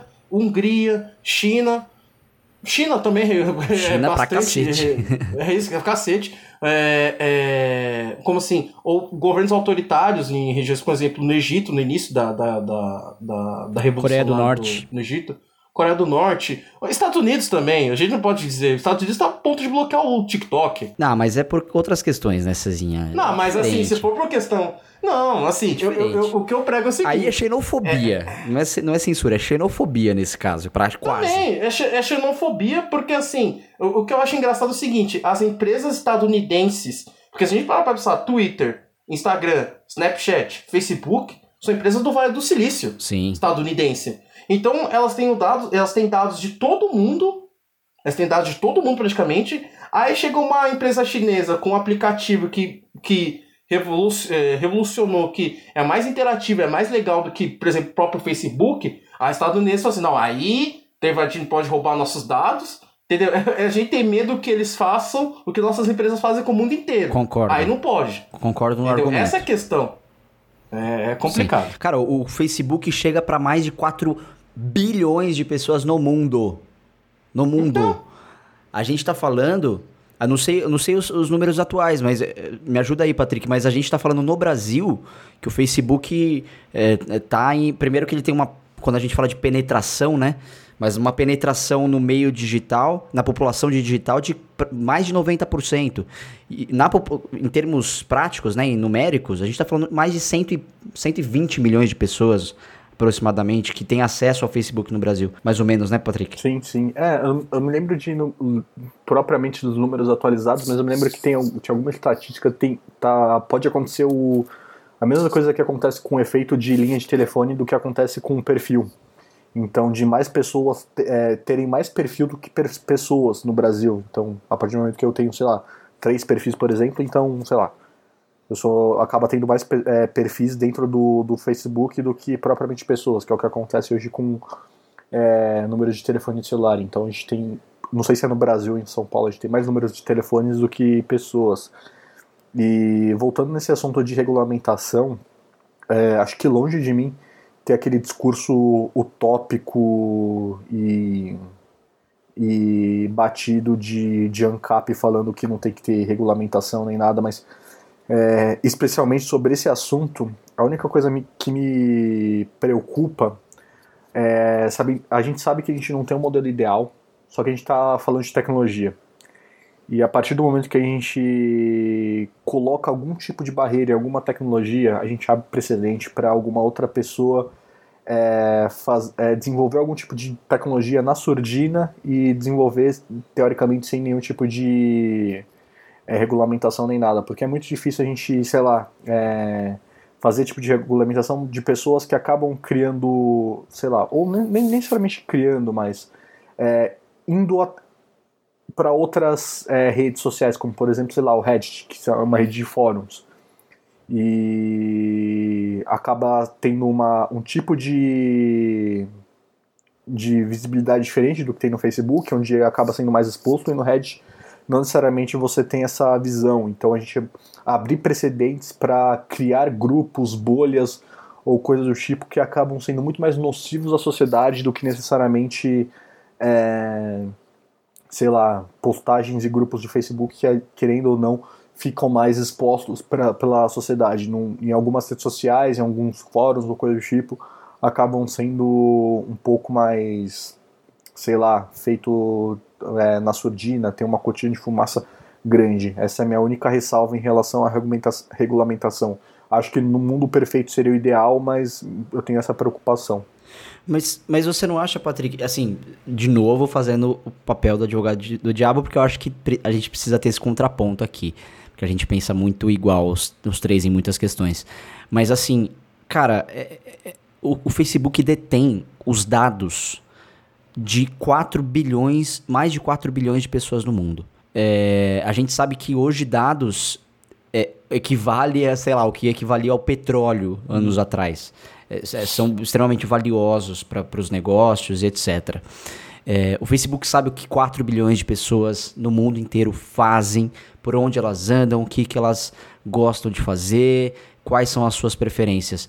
É, assim, o grande ponto é, a gente vai deixar isso continuar acontecendo a partir do momento que o, o, o, dilema das redes mostra pra gente que quando a gente teve o, o aumento da, da participação das redes sociais por parte da população, é, e isso, isso está atrelado ao aumento de casos de suicídio, tentativas de suicídio, etc., é, é deixar do jeito que tá? É, é, esse é o meu ponto. A gente, será que não, a gente não deve fazer alguma coisa em termos de instituições, de sociedade, para pressionar essas instituições que têm o seu lado positivo, sim. Não estou falando que não tem. Eu acho que o Facebook, em, muito, em muitas partes, é maravilhoso.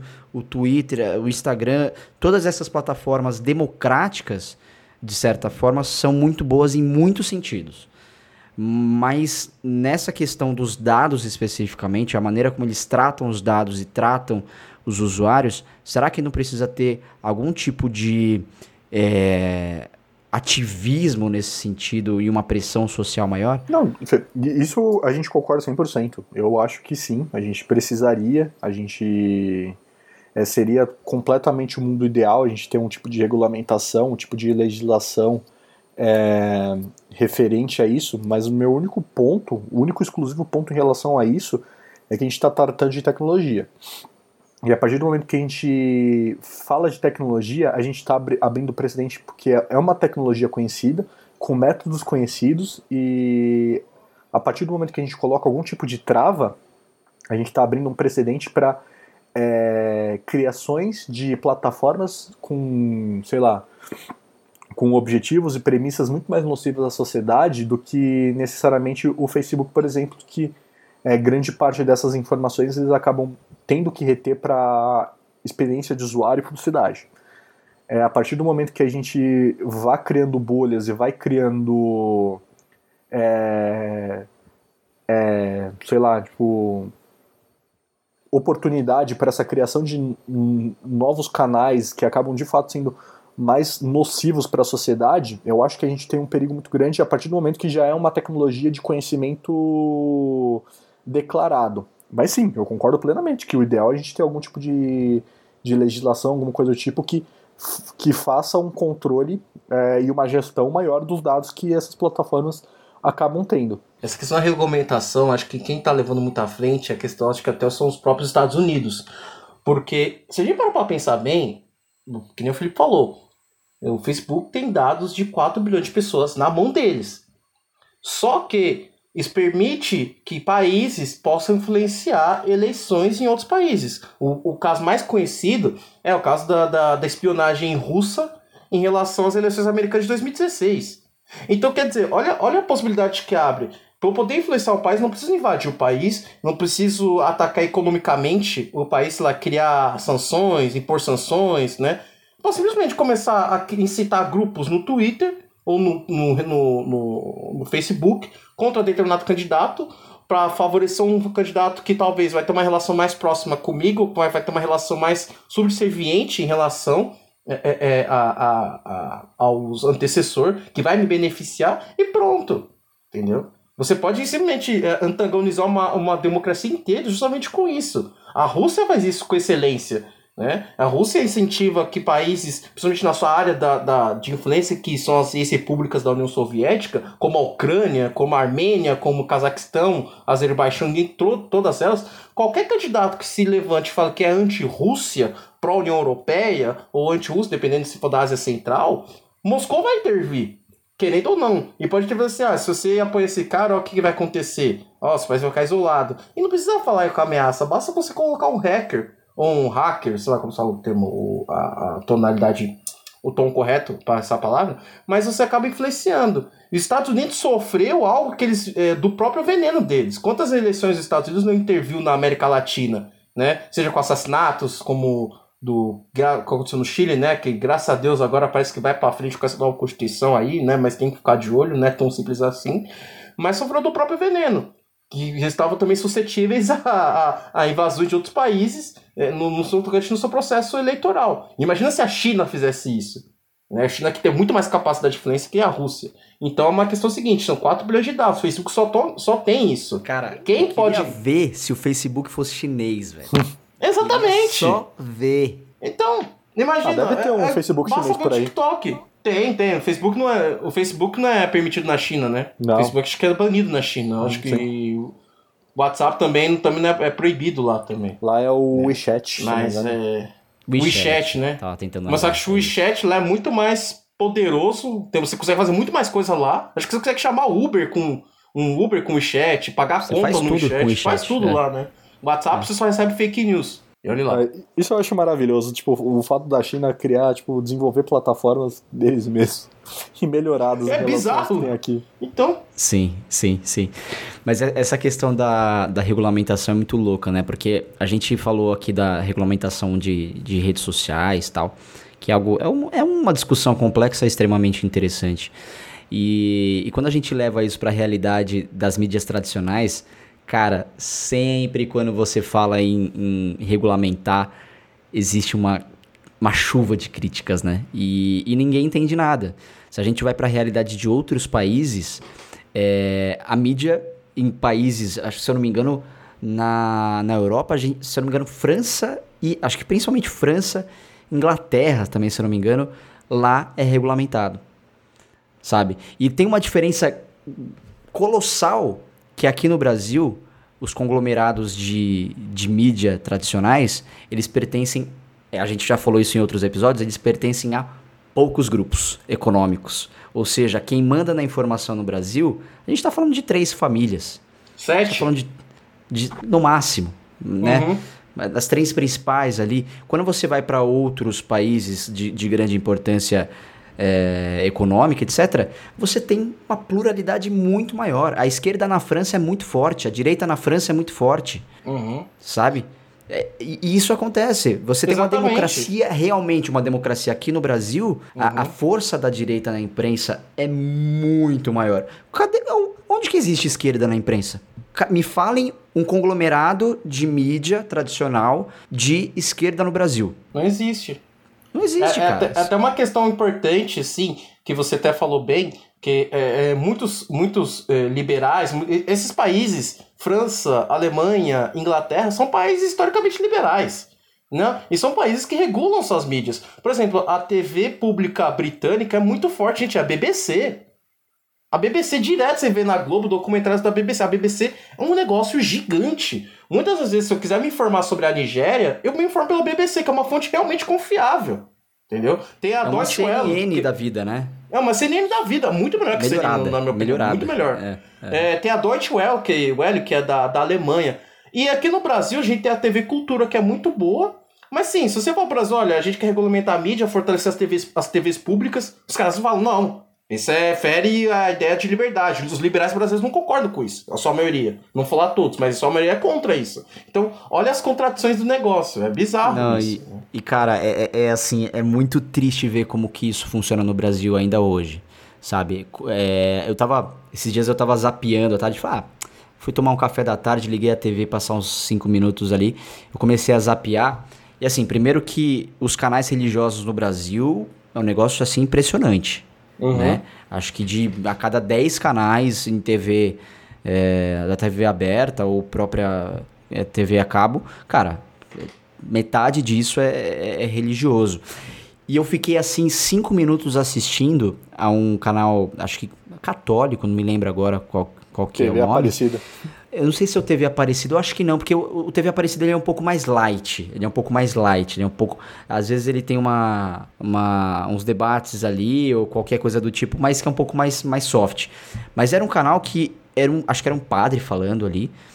E o cara estava falando o como que as universidades fizeram a cabeça do jovem brasileiro a ser ateu e o quanto que isso é ruim é, nas normas de Deus, assim. Basicamente era isso. E era o padre falando muito mal dos ateus, de um jeito muito tenebroso, assim, e falando mal das universidades. Dando a entender que as universidades estão formando ateus pelo, pelo Brasil e olha como isso é ruim. Então, a gente, a gente é liberdade de expressão, a gente vai deixar isso acontecer até aonde que é o limite né, da, da liberdade de expressão e qual que é o limite da, do, do respeito a, a outras crenças ou não crenças, né? Então tem, tem um monte de jogo aí de, de interesses que precisam ser discutidos e eu acho essa, essa discussão extremamente interessante. Agora indo para um outro ponto para a gente evoluir aqui no episódio, uma outra coisa que eu também fico me perguntando, cara, porque é o seguinte, é, as crianças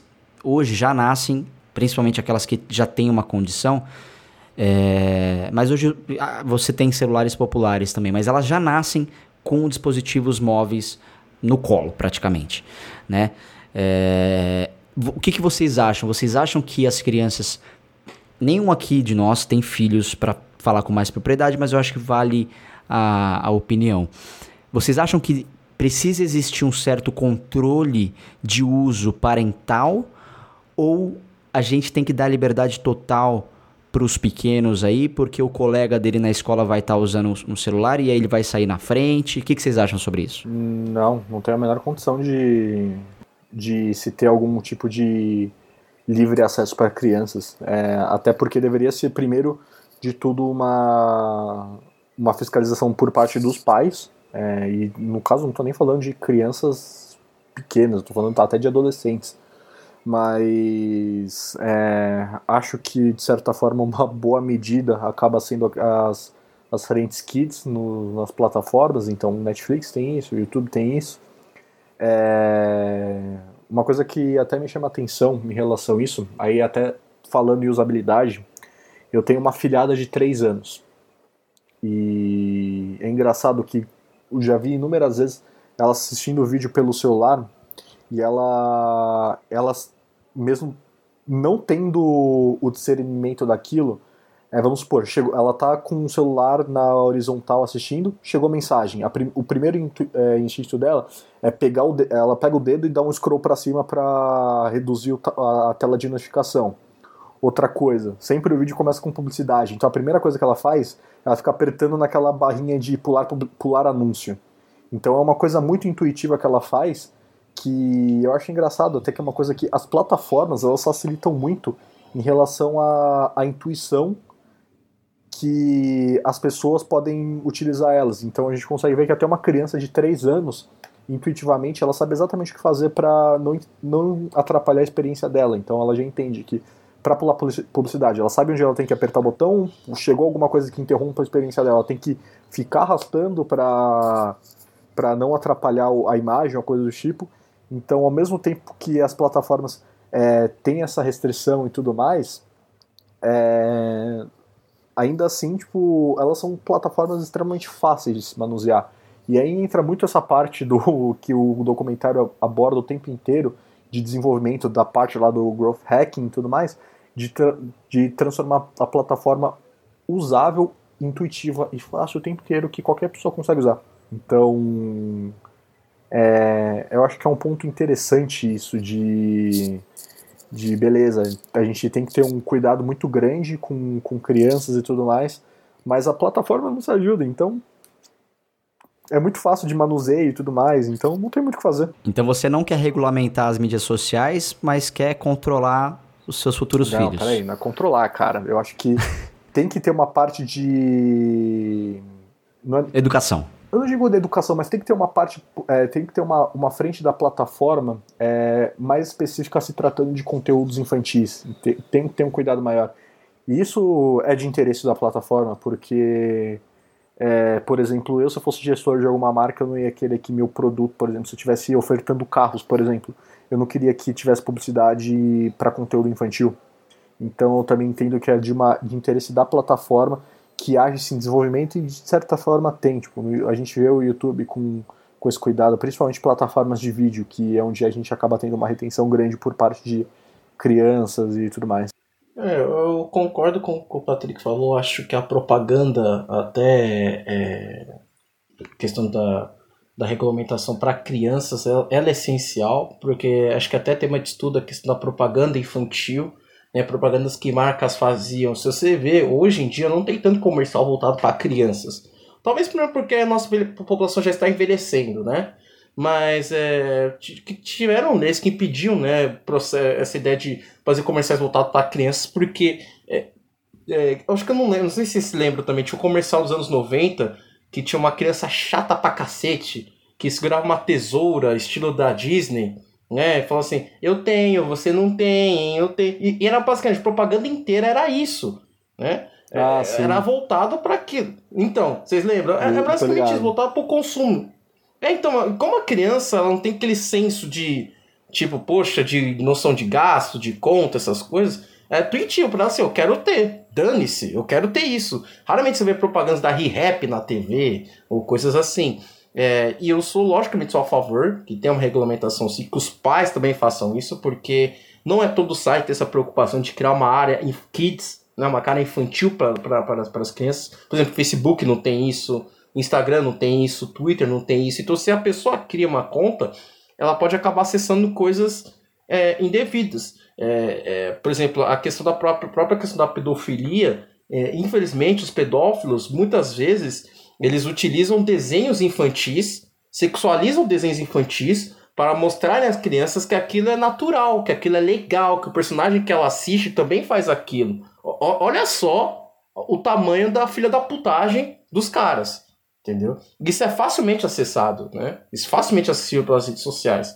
Então, lógico que os pais têm que ter um controle Porque eu, pessoalmente, se eu for ter filho, eu não vou querer ter um filho mimado que eu só, vou tirar o celular dele e começa a quebrar a casa. Tem casos assim, de crianças que ficam.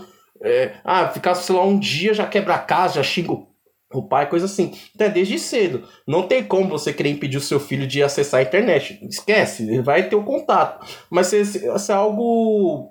Como assim? Tranquilo, né? Algo conversado, consciente. Tipo, a criança tem um tempo para mexer, coisa assim e tal. Tem que usar fazeres dela, coisa assim e tal. Mas é muito importante que, além da, do que as mídias oferecem, algumas, né? Não são todas, os pais também façam controle disso, porque é, é, é, é essencial indo aqui para a parte final do nosso episódio, temos mais algumas perguntinhas. É o seguinte, é, vocês. Porque o grande ponto, e já indo um pouco para as conclusões, é que o, o documentário ele é extremamente alarmista, né? Ele coloca. Inclusive, se você tiver ansiedade, tiver num mau momento, não é um bom documentário para se, assistir. É, não é um Black Mirror, mas tá tem aquele DNA, né? Então é bom para você estudar, para você entender como é que funciona o dinamismo das redes, como é que elas funcionam, porque é muito verossímil de fato. Aliás, são caras que trabalharam nessas empresas, então de fato é aquilo. É, mas o que eu queria trazer para vocês é o seguinte: vocês enxergam, se fosse colocar na balança, vai, estamos falando de uma balança, vocês enxergam que as redes sociais elas têm um peso maior no benefício social que ela traz para as relações comunicacionais ou ela é o câncer eletrônico do século XXI? Cara, é tão difícil fazer essa análise porque a partir do momento que a gente vê, a gente ter o presente que tem aqui no Brasil, especificamente por conta de uma desse tipo de, de relação de tecnologia e tudo mais, mas ao mesmo tempo é, a gente coloca no, no, na ponta da balança quantos negócios sobrevivem através delas, por exemplo.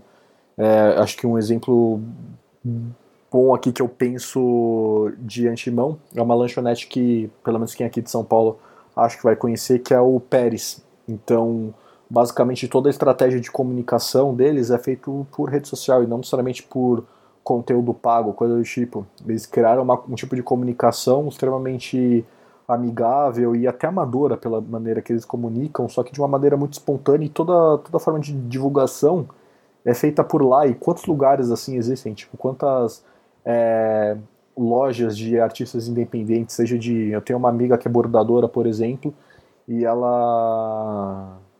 Grande parte da divulgação dela é por lá, então é, é um negócio que faz girar por lá e quantas outras pessoas que fazem o negócio girar por rede social acaba acontecendo mas ao mesmo tempo a gente tem um ponto negativo que é muito forte, mas o ponto positivo também é muito relevante. Então, sinceramente, eu vou ficar em cima do muro nessa porque eu não consigo tanto definir se é mais é, benéfico ou mais prejudicial. Eu vou ficar no, no Isentão. porque querendo.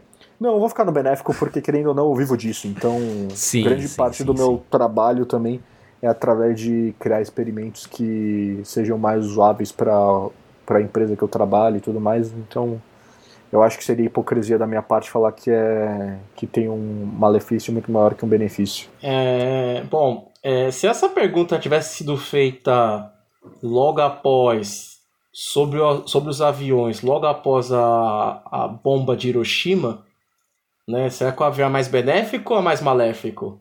Né? Será que o carro é mais maléfico ou mais benéfico? Toda invenção toda invenção da humanidade tem o seu lado bom e tem o seu lado ruim. A gente tem drones agora.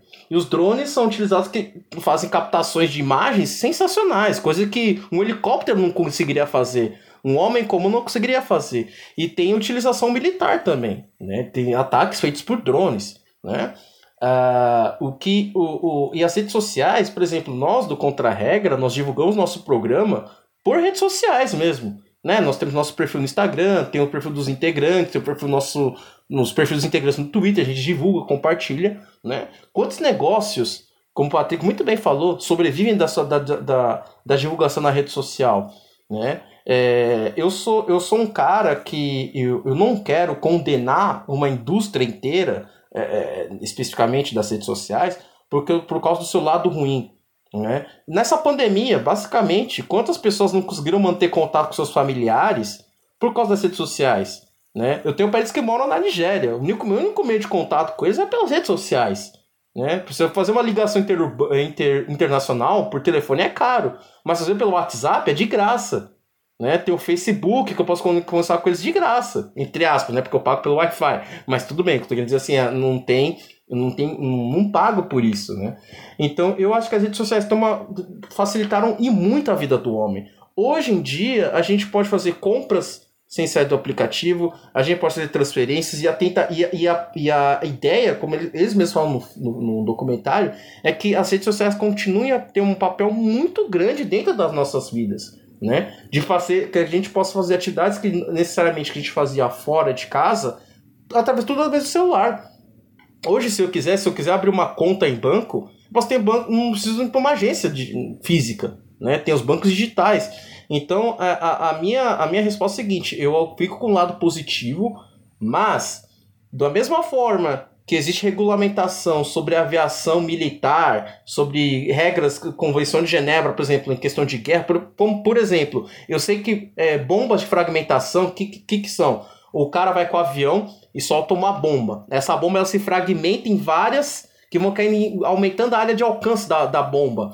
São proibidas, entendeu? Tem regulamentação sobre isso. Então, da mesma forma que as redes sociais têm uma excelente, um excelente alcance e ajudou muito, tem muitas pessoas que acabaram aprendendo muita coisa através das redes sociais, elas também têm que, têm que ter uma regulamentação. Tem que ter um limite sim também. Né? Mas eu prefiro ficar com o lado positivo disso, que para mim é muito maior do que o lado maléfico. O lado maléfico das redes sociais já existia bem antes das redes sociais. O que as redes sociais fizeram foram potencializar o alcance dessas ideias né? As ideias antissemitas, as ideias racistas, as ideias de, de, terraplanistas, enfim, né? De, de, de, de erosão das democracias liberais que a gente conhece como hoje. Essa apenas potencializaram. E tem, a gente tem como cortar isso. É difícil? É. Vai levar um tempo a alcançar? Vai. Vai levar um bom tempo. Mas assim, dá para alcançar. Né? Dá para alcançar sim. Eu então prefiro ficar do lado benéfico do, do, do, das redes sociais. Eu vou na de vocês também. É, eu acho que eu vou muito naquele comentário que tem no meio da, do, do filme, que é sobre o quanto a gente ainda não evoluiu ao equivalente que as tecnologias evoluíram. E eu acho que ou a gente vai se cansar em algum momento desse sistema de comunicação, assim como aconteceu com o Orkut, né? A gente se, can se cansou Assim que tá acontecendo com o Facebook, né? Estamos se cansando. Exatamente, exatamente. Por isso que ele, o Facebook compra, né? Acaba comprando o Instagram, entende uhum. como melhorar essa estratégia, porque se você passa uma hora menos do seu dia dentro da plataforma, isso é menos dinheiro para ele. Menos tempo de consumo da plataforma é menos dinheiro, a empresa perde valor de mercado, então tem, tem tudo isso.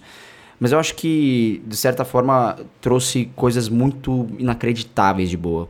Né? A gente tem que lembrar dos movimentos sociais que começam nas redes sociais e vão para as ruas. Né? A gente tem que falar do, da, prima, da Primavera Árabe, que, que nasceu nas redes sociais, que nasceu no Facebook, no grupo de Facebook e no Twitter. Então, a, as redes sociais ela tem um potencial muito grande pro bem e pro mal, e eu vou muito nessa linha de que ela potencializa o, o nosso ímpeto, digamos assim, né? É, agora, ao mesmo tempo, eu acho que o papel dos psicólogos ultimamente tem sido muito fundamental, porque tudo que, tudo que as redes sociais trouxeram, né, nesse é, exponencialmente, com a, com a democratização do, do acesso ao smartphone, porque hoje você consegue comprar um smartphone a um, a um preço considerado muito mais popular do que antigamente, ou seja, com, com menos dinheiro você consegue estar lá dentro desse, desse canal. É, eu acho que, de certa forma, também existe um, um, lado extremamente negativo, que é essa competição, que é o fato de todo mundo querer parecer com todo mundo, de você ter que estar ali contando da sua vida, é, das pessoas não aceitarem a realidade como, é, como ela é, né? De, de você ter que mostrar. E eu acho que eu até falei em algum outro momento no Contra-Regra, se eu não me engano, sobre um negócio chamado crise de. É, crise não. Como é que é? Hum, Síndrome de Paris, esse é o nome. Acho que eu já falei para vocês em algum outro momento, enfim, algum outro momento da minha, da minha, vida. Que a Síndrome de Paris, o que, que é? são quando pessoas, normalmente japoneses, né? Foi, identificado através de um médico japonês. As pessoas vão visitar Paris e elas frustram essa expectativa, porque Paris não é tão bonito quanto tão bonita quanto as pessoas achavam que era. Então existe uma quebra de expectativa e as pessoas começam a ficar até algumas síndromes, a ficar assim, a depressiva assim por conta dessa quebra de expectativa. E eu acho que é, as redes sociais trazem muito disso também, né? Do tipo a gente tá criando expectativa o tempo inteiro sobre a vida que na verdade não é aquilo. A vida é trabalhar, é suar pra cacete. Alguns vão se fuder mais do, do que os outros. E a gente tem um ambiente onde tudo parece ser maravilhoso, né? Um ambiente utópico. Mas enfim, a última pergunta pra gente já ir pro nosso momento famigerado boca de cena. Eu queria saber de vocês o seguinte: o final do documentário ele dá a entender que o final dessa história toda vai desembocar numa guerra civil, que de certa forma já está acontecendo. Vocês acreditam que a gente já está nesse caminho? Uh, bom, já. Eu, eu acredito que é um pouco apocalíptica essa previsão, é. Se alguém me falar que não acredita nisso, eu vou respeitar a opinião da pessoa? Vou, mas não vou concordar. É, eu acredito que estamos no caminho para isso.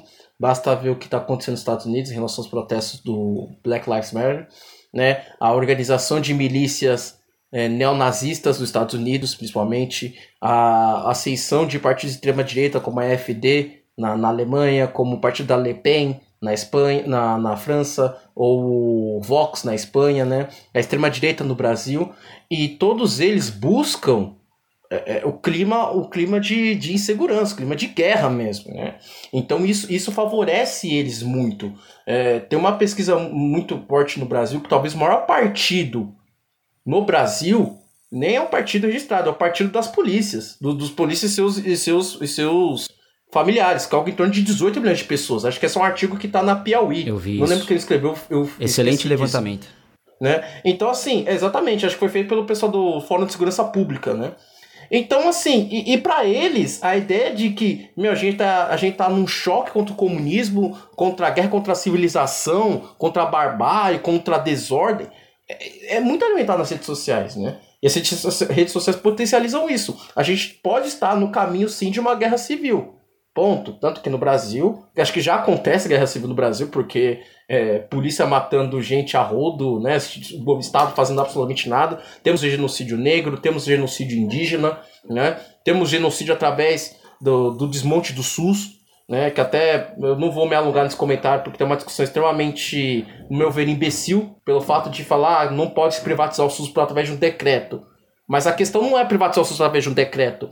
É você jogar na mídia social o que, que eles acham dessa ideia de desmonte do SUS? É aceitável? Se for aceitável, eles vão investir naquilo. É coisa que eu falei no episódio, acho que é episódio 7, sobre o posse, posse e controle de armas. O Bolsonaro sabe que ele não pode alterar a lei através de decreto. Ele sabe disso. O que ele precisa fazer é jogar para a mídia, jogar para a sua base eleitoral, tipo assim, olha, meu Deus, não estão me deixando fazer o que eu quero para vocês. Veja como eles são maldosos. Vamos lutar contra isso. Né? O Bolsonaro incentivou isso. Se a gente lembrar bem outra matéria da revista Piauí, ele pensou em golpe. Ele pensou em golpe, apoiado pelas manifestações antidemocráticas que foram promovidas pelo Facebook. Então, o, o clima de instabilidade, o clima de guerra, sempre existirá. Mas as redes sociais podem potencializar isso. Então, para mim, na minha opinião, sim, estamos à beira, podemos estar caminhando à, à, à beira de uma guerra civil, ou de um golpe, ou de um desmonte da nossa democracia. Eu concordo plenamente com o que o Sozinho falou, nem tem muito o que falar depois dessa explicação, ainda mais quando a gente tem um presidente que até pouco tempo atrás endossou que a população deve ser armada. Então, só por conta dessa desse argumento, acho que nem tem muito o que, que falar. E querendo ou não, a partir do momento que a gente abre um precedente para algum tipo de polarização, é, política de entre ideias, entre lados e tudo mais, é uma coisa inevitável que pode acontecer. Então, talvez a gente veja agora nas eleições, por exemplo, dos Estados Unidos, entre democratas e republicanos, não sei, talvez. É, mas é uma coisa que acontece constantemente. Então, o exemplo que o, que o Sazinha deu da, do crescimento dos partidos de extrema-direita pela Europa e ao, ao redor do mundo, onde dos movimentos do Black Lives Matter. Então, são, são inúmeros exemplos que acabam endossando muito esse ponto de vista. Então, é, não tem como fugir muito disso. Perfeito, senhores. Então agora a gente vai caminhando para o nosso momento boca de cena.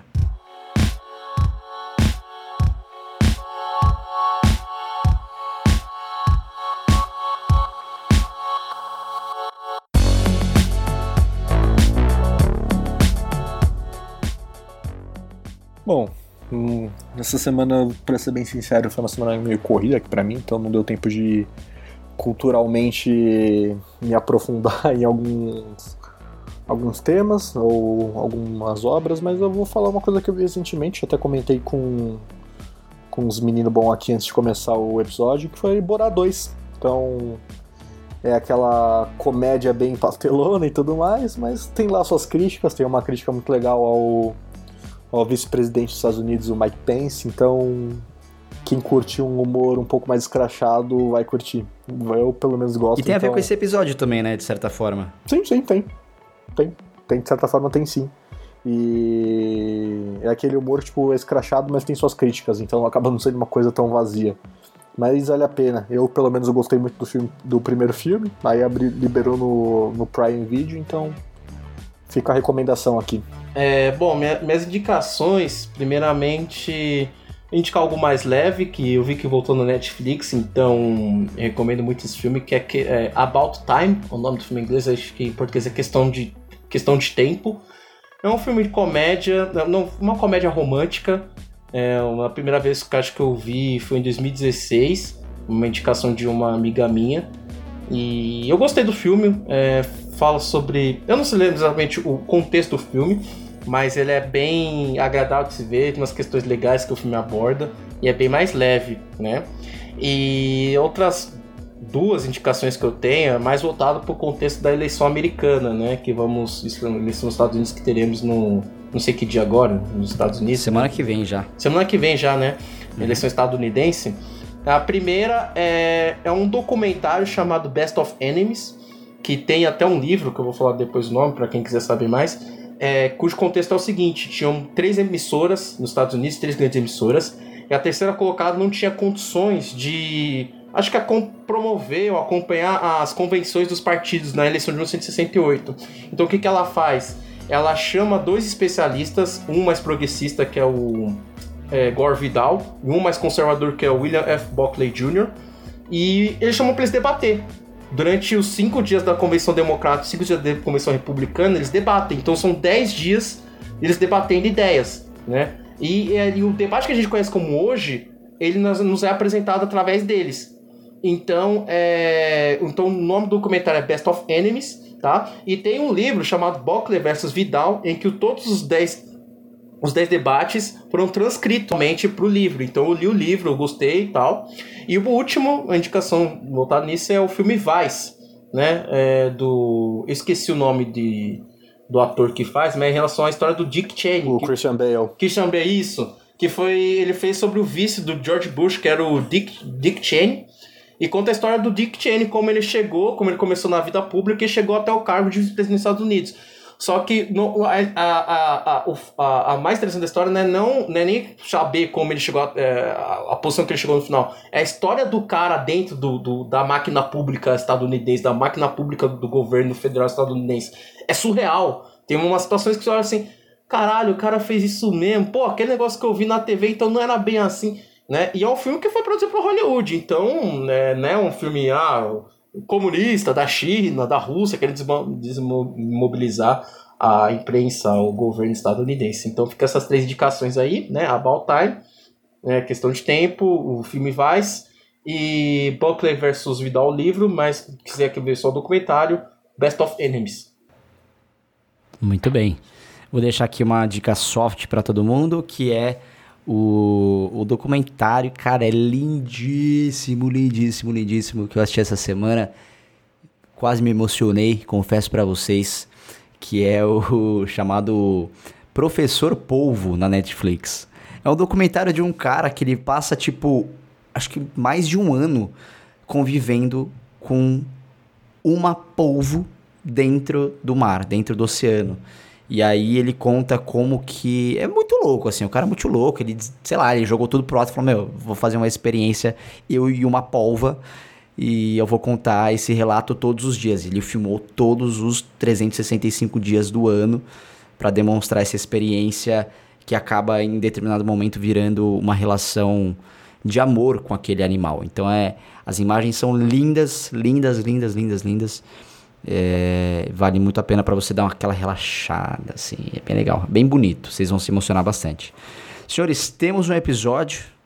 Queria agradecer a todos vocês, mandar um abraço no coração de cada um. Vocês estão sensacionais nesse fundo temático de hoje. Hoje o episódio foi foi hardcore, a gente tá aqui gravando uma cota, acho que vai fazer duas horas já de episódio. Queria agradecer vocês demais. É, semana que vem tem mais, foi muito foda. Agradecer a nossa audiência maravilhosa. Lembrando que nós estamos com um canal novo no YouTube. Vamos ver o que vai dar, né? Se a galera se inscrever, a gente começar a fazer umas lives assim. Mas sigam lá no YouTube também, Contra a Regra Podcast. É, vou deixar o link também aqui na descrição do episódio para vocês acompanharem mais conteúdos. Vamos ver o que a gente vai ter. No Instagram também arroba contra regra pode. É uma boa maneira de você acompanhar, uh, né, fora aí as gravações do episódio, o que tá rolando no Contra Regra. Tá bom? Um beijo para vocês. Obrigado por hoje, senhores. E a gente se ouve, com certeza, no próximo episódio. Falou, tchau, tchau. Falou, meu povo.